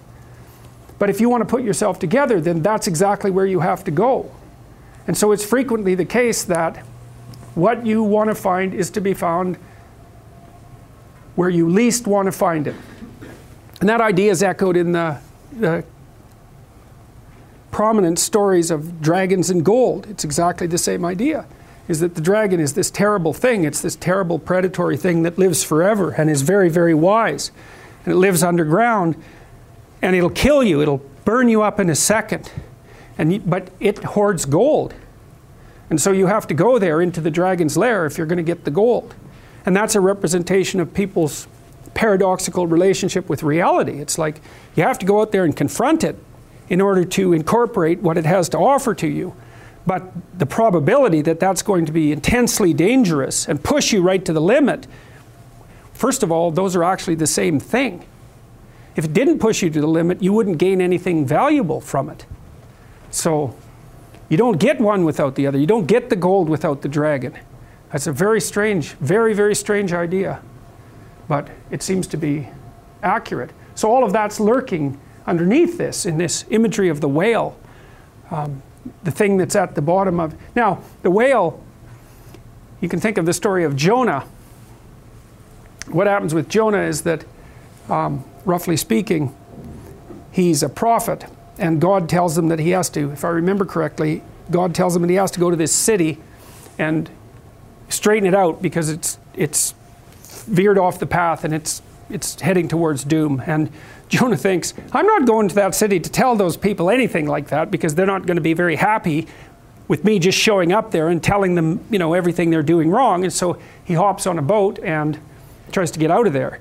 And then God conjures up this huge storm, and the boat is about to be swamped. And the sailors, they're, they're worried, I think, about making the boat lighter, something like that. They all draw lots to see who gets tossed overboard. And uh, Jonah admits that it's actually his fault because God's upset with him because he got this direct command to go straighten out the city and he ran off. And so the sailors throw, they're not happy about this, but they throw Jonah overboard and the seas calm. And great fish comes up, a, a whale, and swallows him. And then he's down in the fish for three days and it throws him up on the dry land. And then he's learned his lesson by that time and he goes off to have this pursue the proper destiny, to pursue his proper destiny. So that's echoed in this story as well. That if you don't follow the pathway that you're supposed to follow, that this, the seas will become stormy for you, and something will come up and pull you down, and you'll be in a terrible place for some length of time till you learn your lesson. And if you're lucky, you'll get spit back up on shore, and then you can go do what you should do. Well, I mean, that's not a lesson that anybody needs to have interpreted. I think everybody understands that. Anyways, the cricket tells Pinocchio what he has to do. And then something kind of paradoxical happens. Pinocchio decides he's going to go do this. And then the cricket has got this weird paradoxical uh, response to that. On the one hand, he's, he's sort of pulling Pinocchio back, saying, Look, you know, this is foolhardy. That you're going to go all the way down to the ocean, you're going to confront this terrible whale. This is really, really dangerous. But at the same time, when Pinocchio's on the edge of the cliff, the cricket helps him tie his tail around a rock and he, he holds his finger in place so that Pinocchio can tie the knot. It's like the conscience is conflicted about this. It's really dangerous and foolhardy, but it's also necessary. And so he plays this dual role. But Pinocchio is leading at this point, so into the ocean he goes. I guess partly what this means is that if you're not oriented properly in the world, you should take your doubts and you should take your doubts and the chaos that you're enveloped in seriously. You should face it and think it through. You should go into it as far as you can go into it because maybe you'll find something at the bottom of it. I mean, the alternative is to pretend that it doesn't exist.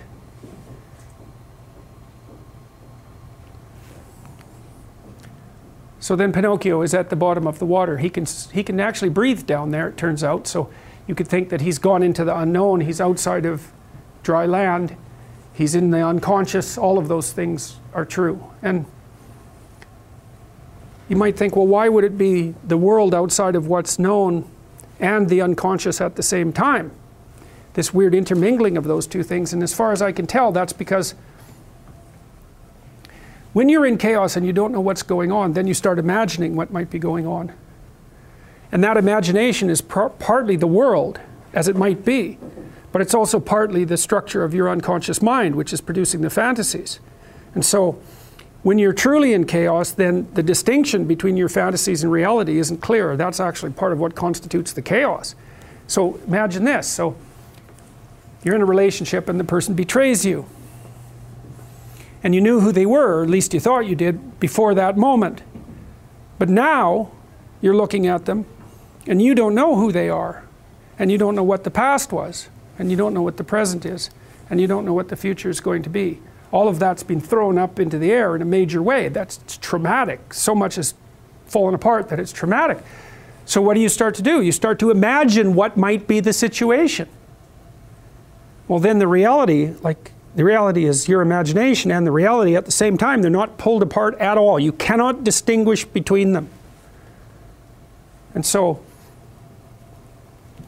it was a Jungian idea. I could say that's the snitch that Harry Potter's chasing, by the way. I know that's a terrible leap, but that is what it is. It's that weird intermingling of potential and reality that, that can manifest itself as the world if you pursue it. It's roughly that. So Pinocchio is in this situation that's half fantasy and half reality in this chaotic state.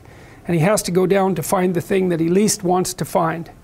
And he's hoping that it, he's got this intuition that in facing that thing, that chaos that, that life really is, that chaos, that he's going to find his father and reunite with him.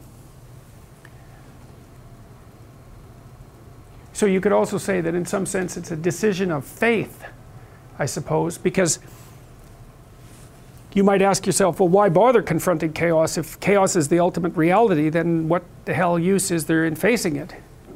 Because it's just going to reveal itself as the ultimate reality and drown you.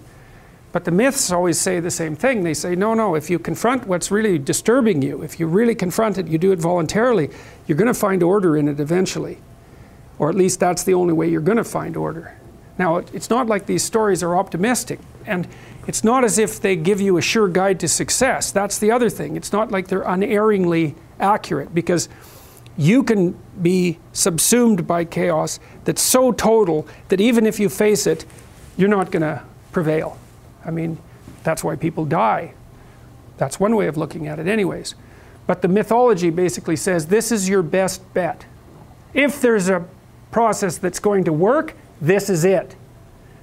And so and then you might think, well, the better you do it, the better the chances are of success, or the more consistently you do it, the better the chances of success are. And I think that that's a perfectly reasonable way of looking at it. Okay, so, anyways, Pinocchio's down at the bottom of the ocean, and every time he says he's trying to find out where Monstro is, and they ask questions to the fish that are down there, but every time they mention Monstro's name, all the fish disappear. And it's like Voldemort, right? He's the guy whose name you cannot say. And Monstro is precisely that. It's the thing that frightens everyone. And so asking questions down there isn't helping very much. And so Pinocchio, what he does is he's calling for his father and he keeps going deeper and deeper into the depths. And we're in a scene, there's a scene where the darkness of the ocean turns into an even more profound darkness, and that's what Pinocchio disappears into. And then we see Monstro. He's in this sort of foggy representation, this huge thing that lies very much at the bottom. And there's no life or anything around him except I think these are mackerel, but maybe they're tuna. They're animated anyway, so it doesn't matter. But, but there's no life down there. He's so far down at the bottom of the ocean that there's nothing that's alive down there. So, and then we go inside the whale, which is of course absurd, and we see that the whale has eaten a boat at some point in the past. This is one whopping whale. And uh, Geppetto is sitting with the kitten, of all things. He's also got that little goldfish bowl full of goldfish with him, too, which is quite the feat. Anyways, he's sitting there and he's, he knows that he's trapped in the belly of the whale, too, and that he can't get out. And so that's an interesting issue. It's because not only is Pinocchio lacking his father, which isn't a good thing, but the father is lacking the son. And there's some indication that the father can't get out of the whale without the son. And so it's like the possibility for order is down there in this chaotic state, but unless there's an active agent to go seek it out, it can't pull itself, it's not animated enough to get out by itself. You know, and you could say, well, there's wisdom in the libraries, but it's not going to, like, without you going in there and gathering it and embodying it, all it does is sit there in potential in, in all of that, in all of that implicit form. That's a good way of thinking about it. So, anyways, Geppetto is pretty, feeling pretty hopeless because he can't figure out any way of getting out of the whale, and he's also starving. He's starving in the belly of the whale. And um, here's a way of thinking about that.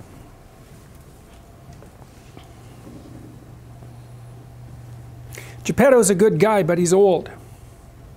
And that means his way of doing things is no longer fruitful. That's why he's starving. And it's especially not fruitful because he's missing his son. He's missing the active element that the child represents, say the playful and transformative element that the child represents. And so if you get stuck doing something the same old way, at some point it's no longer going to work, even if it was good at some point. It has to be updated. And it's updated by, let's call it the spirit of youth or the spirit of attention or the spirit of play, something like that. The willingness to break boundaries and, and take risks. And Geppetto is very, very skilled, but but he doesn't have that, and that's symbolized by the loss of his son. That's why he was out looking for his son too. He needs him. And so they're in despair down there, trying to fish and not getting anything. And so Monstro wakes up. Uh, mackerel happens to swim by, and Monstro wakes up. And so then he starts, I think they're tuna actually. They look like tuna to me. And so Monstro wakes up and he opens his mouth, and a bunch of water starts to come in. And so, and then you see Pinocchio with the fish. Now, there's very intense implicit Christian symbolism in this part of the film, and I'm going to lay it out point by point. So, you may remember, and perhaps you don't, perhaps you don't know, that one of the symbols for Christ is a fish, ichthys, right? And that's a play on the Greek representation of Christ's name. But there's more to it than that because all of Christ's followers are fishermen. And he performs a bunch of miracles with fish. And fish are strange things because, well, you can pull them up out of the depths. That's part of it. And so they're things that can be pulled out of the depth. And you could say that it's going to be very difficult for me to take this apart, but you could say, in some sense, that Christ is a meta fish. A fish is something that you can dine on, but a way of being is something that provides you with something to dine on on a continual basis. And so you might say, well, is it better to, be, to have a fish or to be a fisherman? That's another way of thinking about it. And obviously, it's better to be a fisherman because then you can get more fish. And so it's one thing to have something, but it's another way, it's another thing completely to know how to generate good things. And so if you had any sense, you'd take the latter over the former, even though the former is more instantaneously gratifying and requires less work and responsibility. And so, anyways, the whale opens his mouth and goes chasing these fish. And Pinocchio tries, he's trying to get the hell out of there, even though he wants to find the whale. When he actually sees the whale, he leaves. He, and that's a, also a very common mythological, um, what, what would you call it? Plot element it's very frequently that what happens when the hero first sees the terrible thing, the dragon say, the terrible thing that he's come to conquer, he like freezes and gets the hell out of there because it's far worse than he thought it was going to be. And so Pinocchio, it's like, no way, man. I'm not going near that whale. Way he swims, and he's actually at the forefront of all the fish, which is quite interesting too. So, in the meantime, Monstro has opened his mouth and the fish are pouring in, and Geppetto is fishing like mad, and he's catching fish like crazy. And so uh, the little cat is, Geppetto is flinging the fish backwards into this like box, and the little cat is there whacking them to, to kill them while they're flopping around. And so they're, pretty excited about this because they have a problem. The problem is how to get out of the whale. That's the actual problem. But a nested problem inside that is how not to starve to death. And so Geppetto is pretty happy that even though he's not getting out of the whale, that he gets to have something to eat. So you could say as well that he's not exactly focused on the right thing. He's focused on the micro problem instead of the macro problem, and that makes him kind of blind. So, anyways, the, uh, the whale swallows up Pinocchio, and uh, Geppetto keeps fishing. And then he snags Pinocchio. Now, this is cool because, and this is another example of that meta fish idea.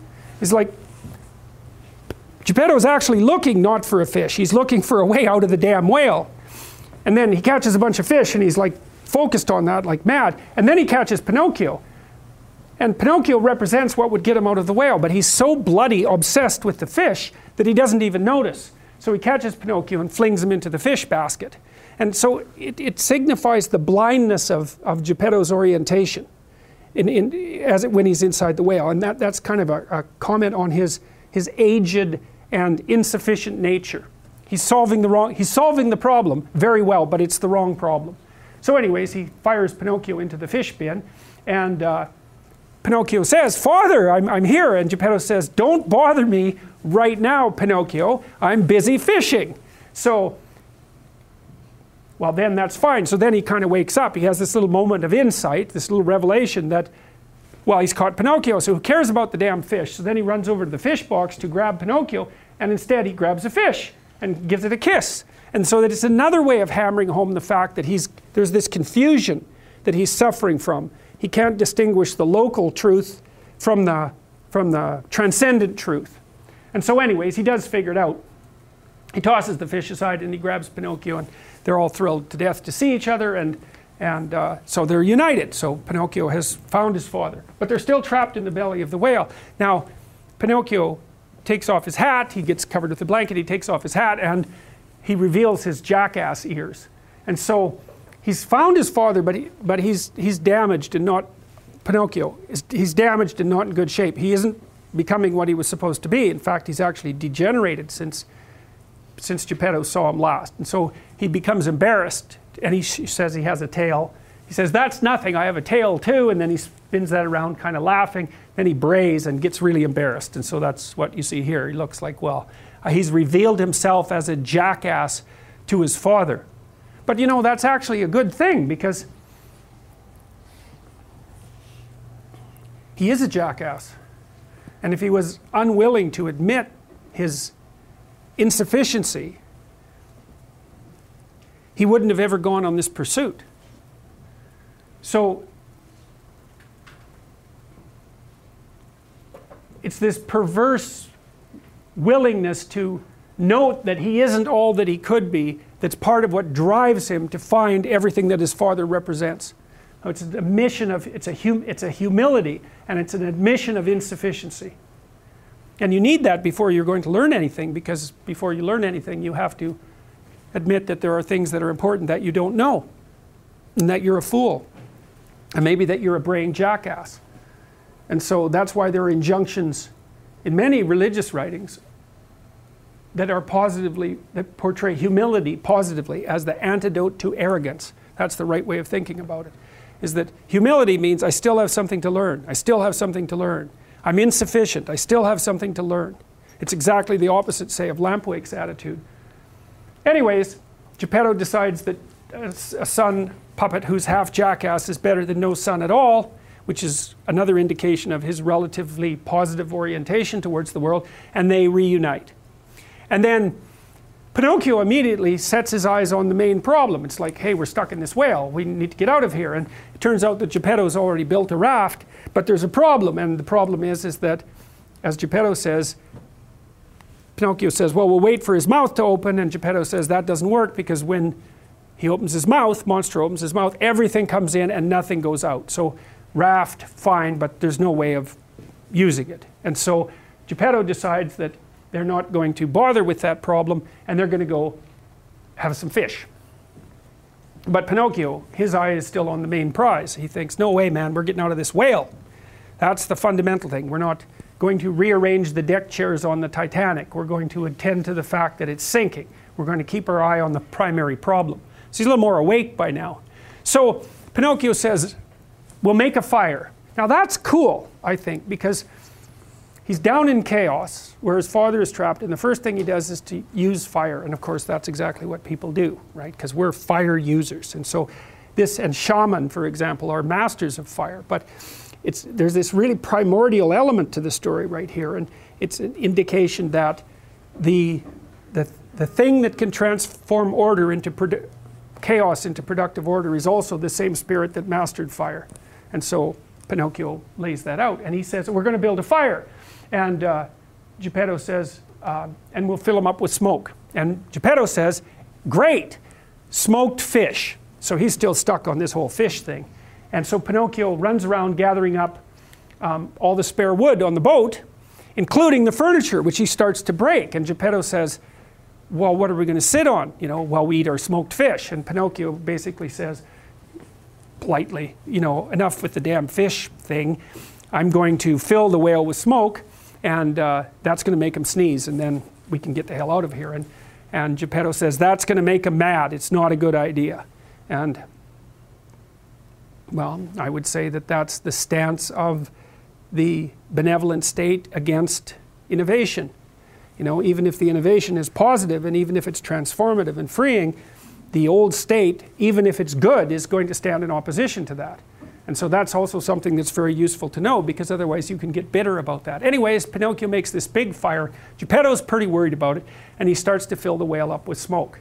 And so this is where the whale turns into a fire breathing dragon, which is quite cool. It's like in Sleeping Beauty, Maleficent turns into a fire spewing dragon as well. And if you watch The Little Mermaid, that, uh, what's her name, that uh, Ursula, she turns into a gigantic snake like creature as well, although she doesn't exactly spew fire. But the transformation of the ultimate monster into something like a dragon is very, very common because it's the ultimate symbol of the unknown for a variety of reasons that we'll discuss later. So, anyways, yes, it's a symbol of chaos. Anyways, and this is quite a horrifying scene. When my son watched, he watched Pinocchio when he was about four, and he watched this scene over and over and over and over. I don't know how many times he watched that movie, but it must have been a hundred times. But he was really uh, fascinated by this scene, and you know he was he was like locked onto it. It was frightening, but there was something in it that he was processing and, and cottoning onto.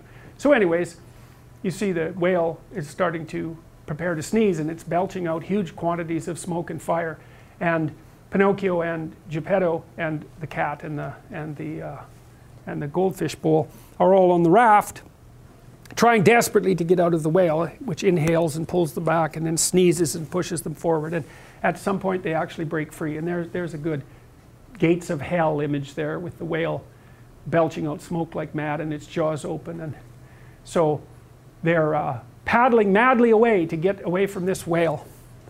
And the whale is very angry, just as Geppetto uh, suggested. And there's interesting so sound effects that go along with this. Um, the whale actually turns into a. It's what happens when your phone is smarter than you are. Um, the whale actually turns into something that's like a locomotive, and, and the sound effects become industrial. So it's this monstrous machine like locomotive dragon that's bent on the destruction of of, of uh, Pinocchio. And you could say it's an amalgam of natural and social forces completely unleashed. Everything's unleashed against Pinocchio and his father. And so they're having a hell of a time. There's big waves, and, and they end up, the whale actually abandons them, but before it does that, it nails them with its tail and blows the raft into smithereens. And so then they're both in the water, and Geppetto and Pinocchio are drowning.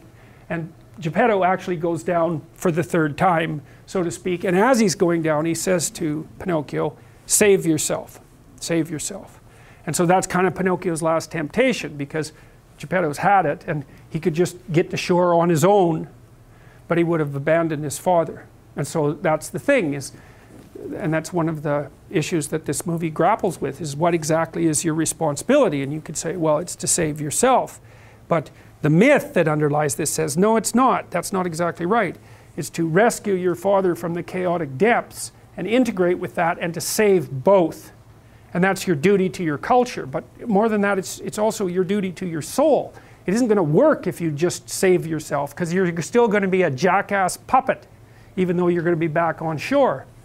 So, anyways, Pinocchio grabs Geppetto and carries him to shore, and the whale shows back up and uh, gives him one more good wallop. And then we see everybody on shore and it's peaceful again. And Geppetto is on his back on the dry land, and the kitten washes up, and the goldfish bowl washes up, and the cricket washes up. He's been outside the whale all of this time. And we see the cricket calling for Pinocchio, and then we see him lying in a pool of water dead. So he's died. Um, rescuing his father, he died. Well, why? Well, he is a jackass puppet, and Maybe he was supposed to die if he rescued his father. Because that insufficiency that characterized him is something that's destroyed by the process of encountering the chaos, which was so difficult it reforms the personality. And the same occurs when he rescues his father and incorporates that. So it's like Bilbo in, in, the, uh, in, the, in the first part of the, what is it called, the Lord of the Rings. The Hobbit. He's this sort of jackass puppet guy, a little overprotected shire dweller at the beginning.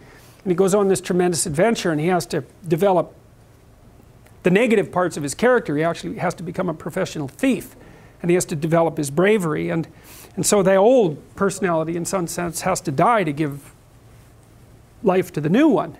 And so, and you see in, in uh, Harry Potter series too, at the very end, Potter dies and then is resurrected, right? That's, and that actually happens to a slightly lesser degree in the second movie where the resurrection is aided by the phoenix tears after he gets eat, eaten by that, or he gets chomped by that big snake, which is roughly speaking the same thing that's happening here. Sorry about that. Okay, so anyways, Pinocchio's dead. That's not good.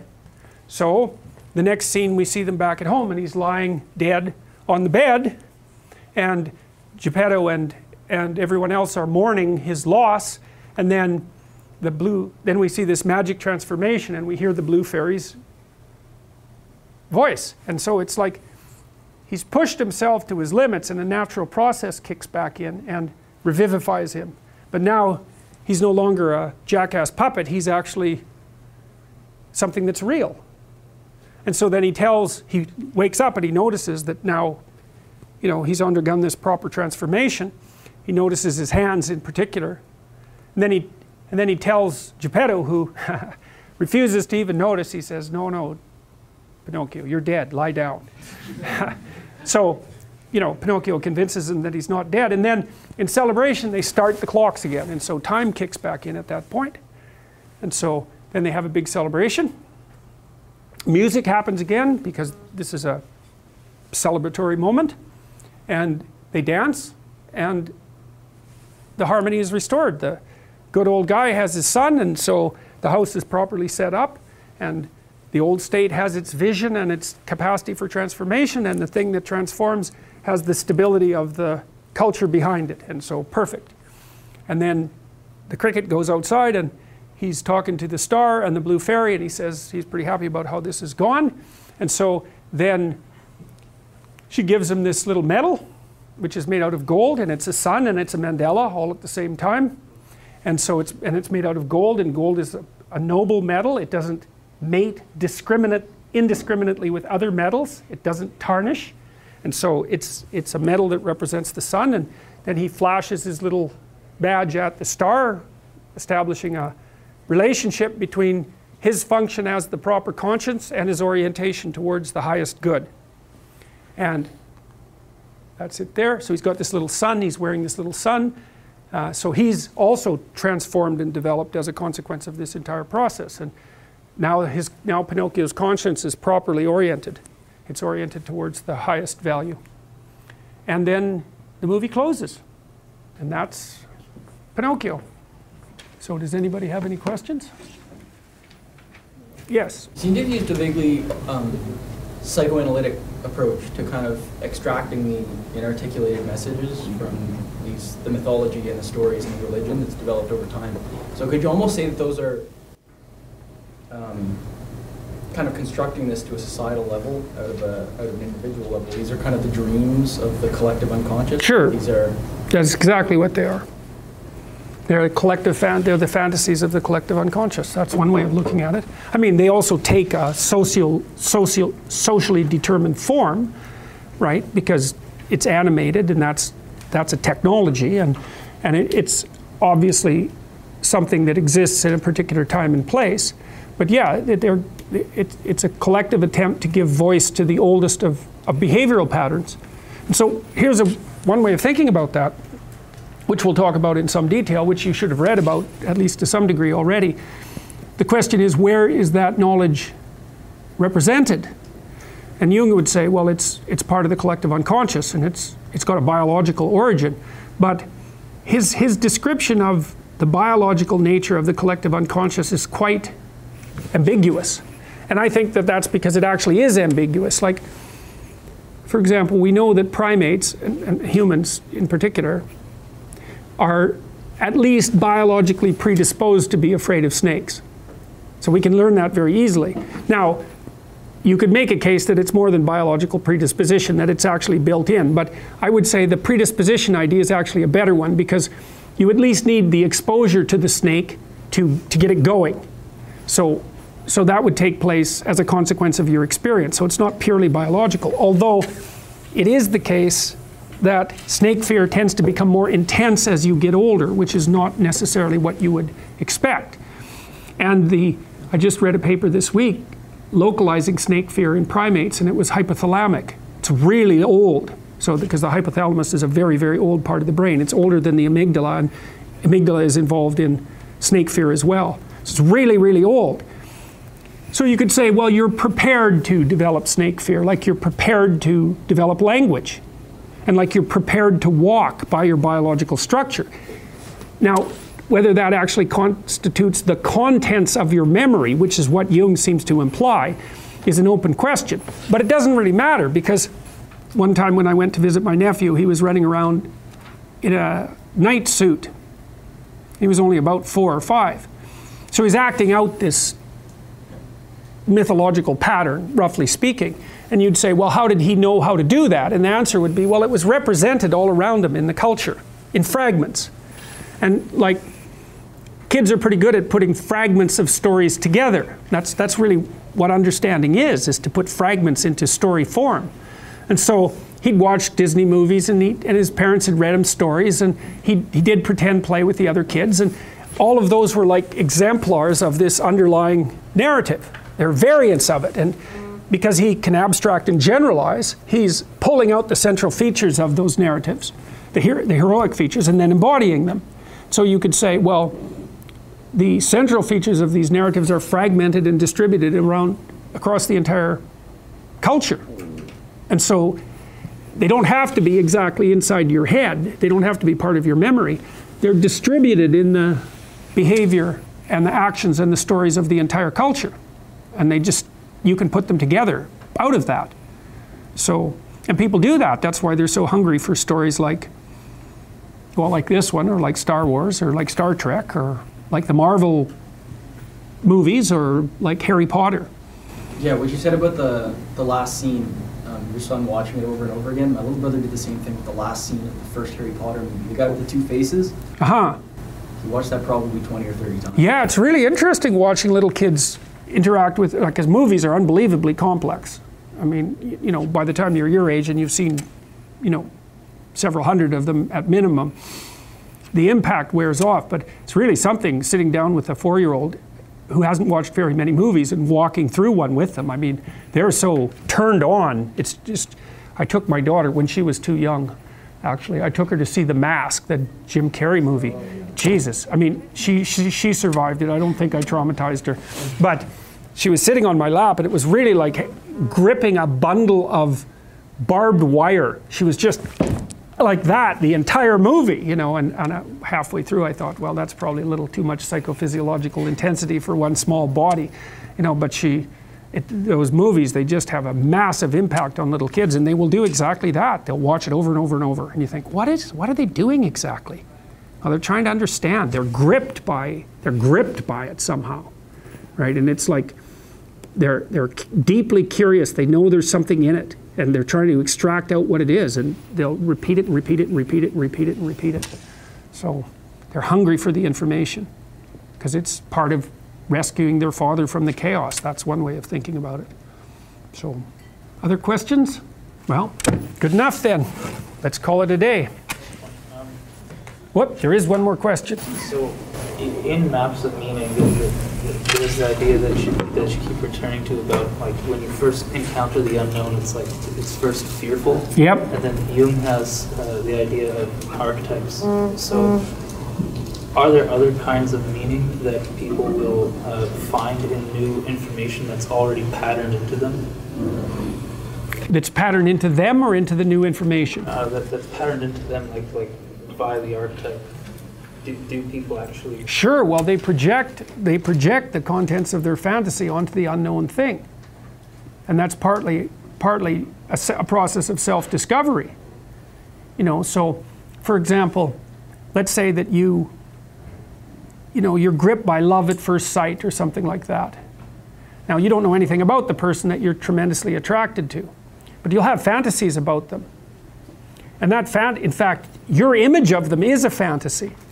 And if you take that fantasy apart, you'll find out what you value. So you are projecting, you're projecting yourself into the world, and you can discover. I mean, you may also discover something about them because there may be elements of them that match the ideal quite nicely if you're fortunate, and if your ideal is, you know, of a reasonable sort. But you can, you can, you definitely encounter yourself when you look at the unknown, because you use your fantasy, you use your fantasy to structure the contact you know, and the, the fundamental structuring is the heroic encounter with the with the unknown, because that's the pathway, that's the fundamental pathway of human beings, because we're information foragers, fundamentally. So it's uh, it's it's that automatic response and the fantasies as well that are part of the, the first. Sure, sure. Well, that's all also yes, absolutely. That's exactly right. Yes. I mean, you imagine this. Imagine that you're attracted to someone and you're too terrified to go speak to her. Well, what's happening? Well, you have a fantasy of a judge, and that's your imagined representation of your own insufficiency in relationship to the ideal. And you project that on this person as a judge, and then you're too paralyzed to even open your mouth around her. Very common experience. Okay, let's call it a day. We'll, we'll see you in a week. We hope you're enjoying this podcast series that was only available on YouTube until now. We'll be back next week with Maps of Meaning 5, Story and Metastory, Part 1. Mikhaila? If you found this conversation meaningful, you might consider picking up Dad's books, Maps of Meaning, The Architecture of Belief, or his newer bestseller, 12 Rules for Life, An Antidote to Chaos. Both of these works delve much deeper into the topics covered in the Jordan B. Peterson podcast. See jordanbpeterson.com for audio, ebook, and text links, or pick up the books at your favorite bookseller. Remember to check out jordanbpeterson.com slash personality for information on his new course. I hope you enjoyed this podcast. If you did, please let a friend know or leave a review.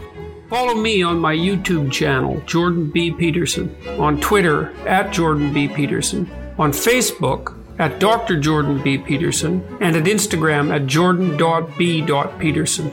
Details on this show, access to my blog, information about my tour dates and other events, and my list of recommended books can be found on my website, jordanbpeterson.com. My online writing programs, designed to help people straighten out their pasts, understand themselves in the present, and develop a sophisticated vision and strategy for the future, can be found at selfauthoring.com. That's selfauthoring.com. From the Westwood One Podcast Network.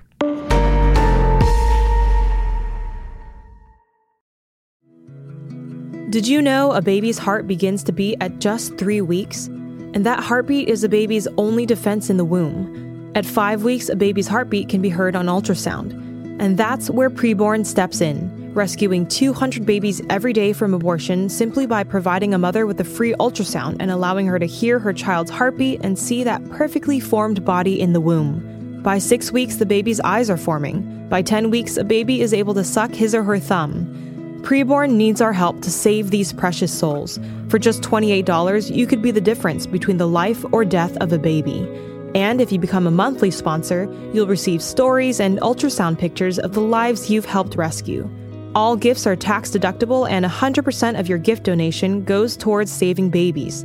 To donate, dial pound 250 and say the keyword baby. That's pound 250 baby or go to preborn.com slash Jordan. That's preborn.com slash Jordan.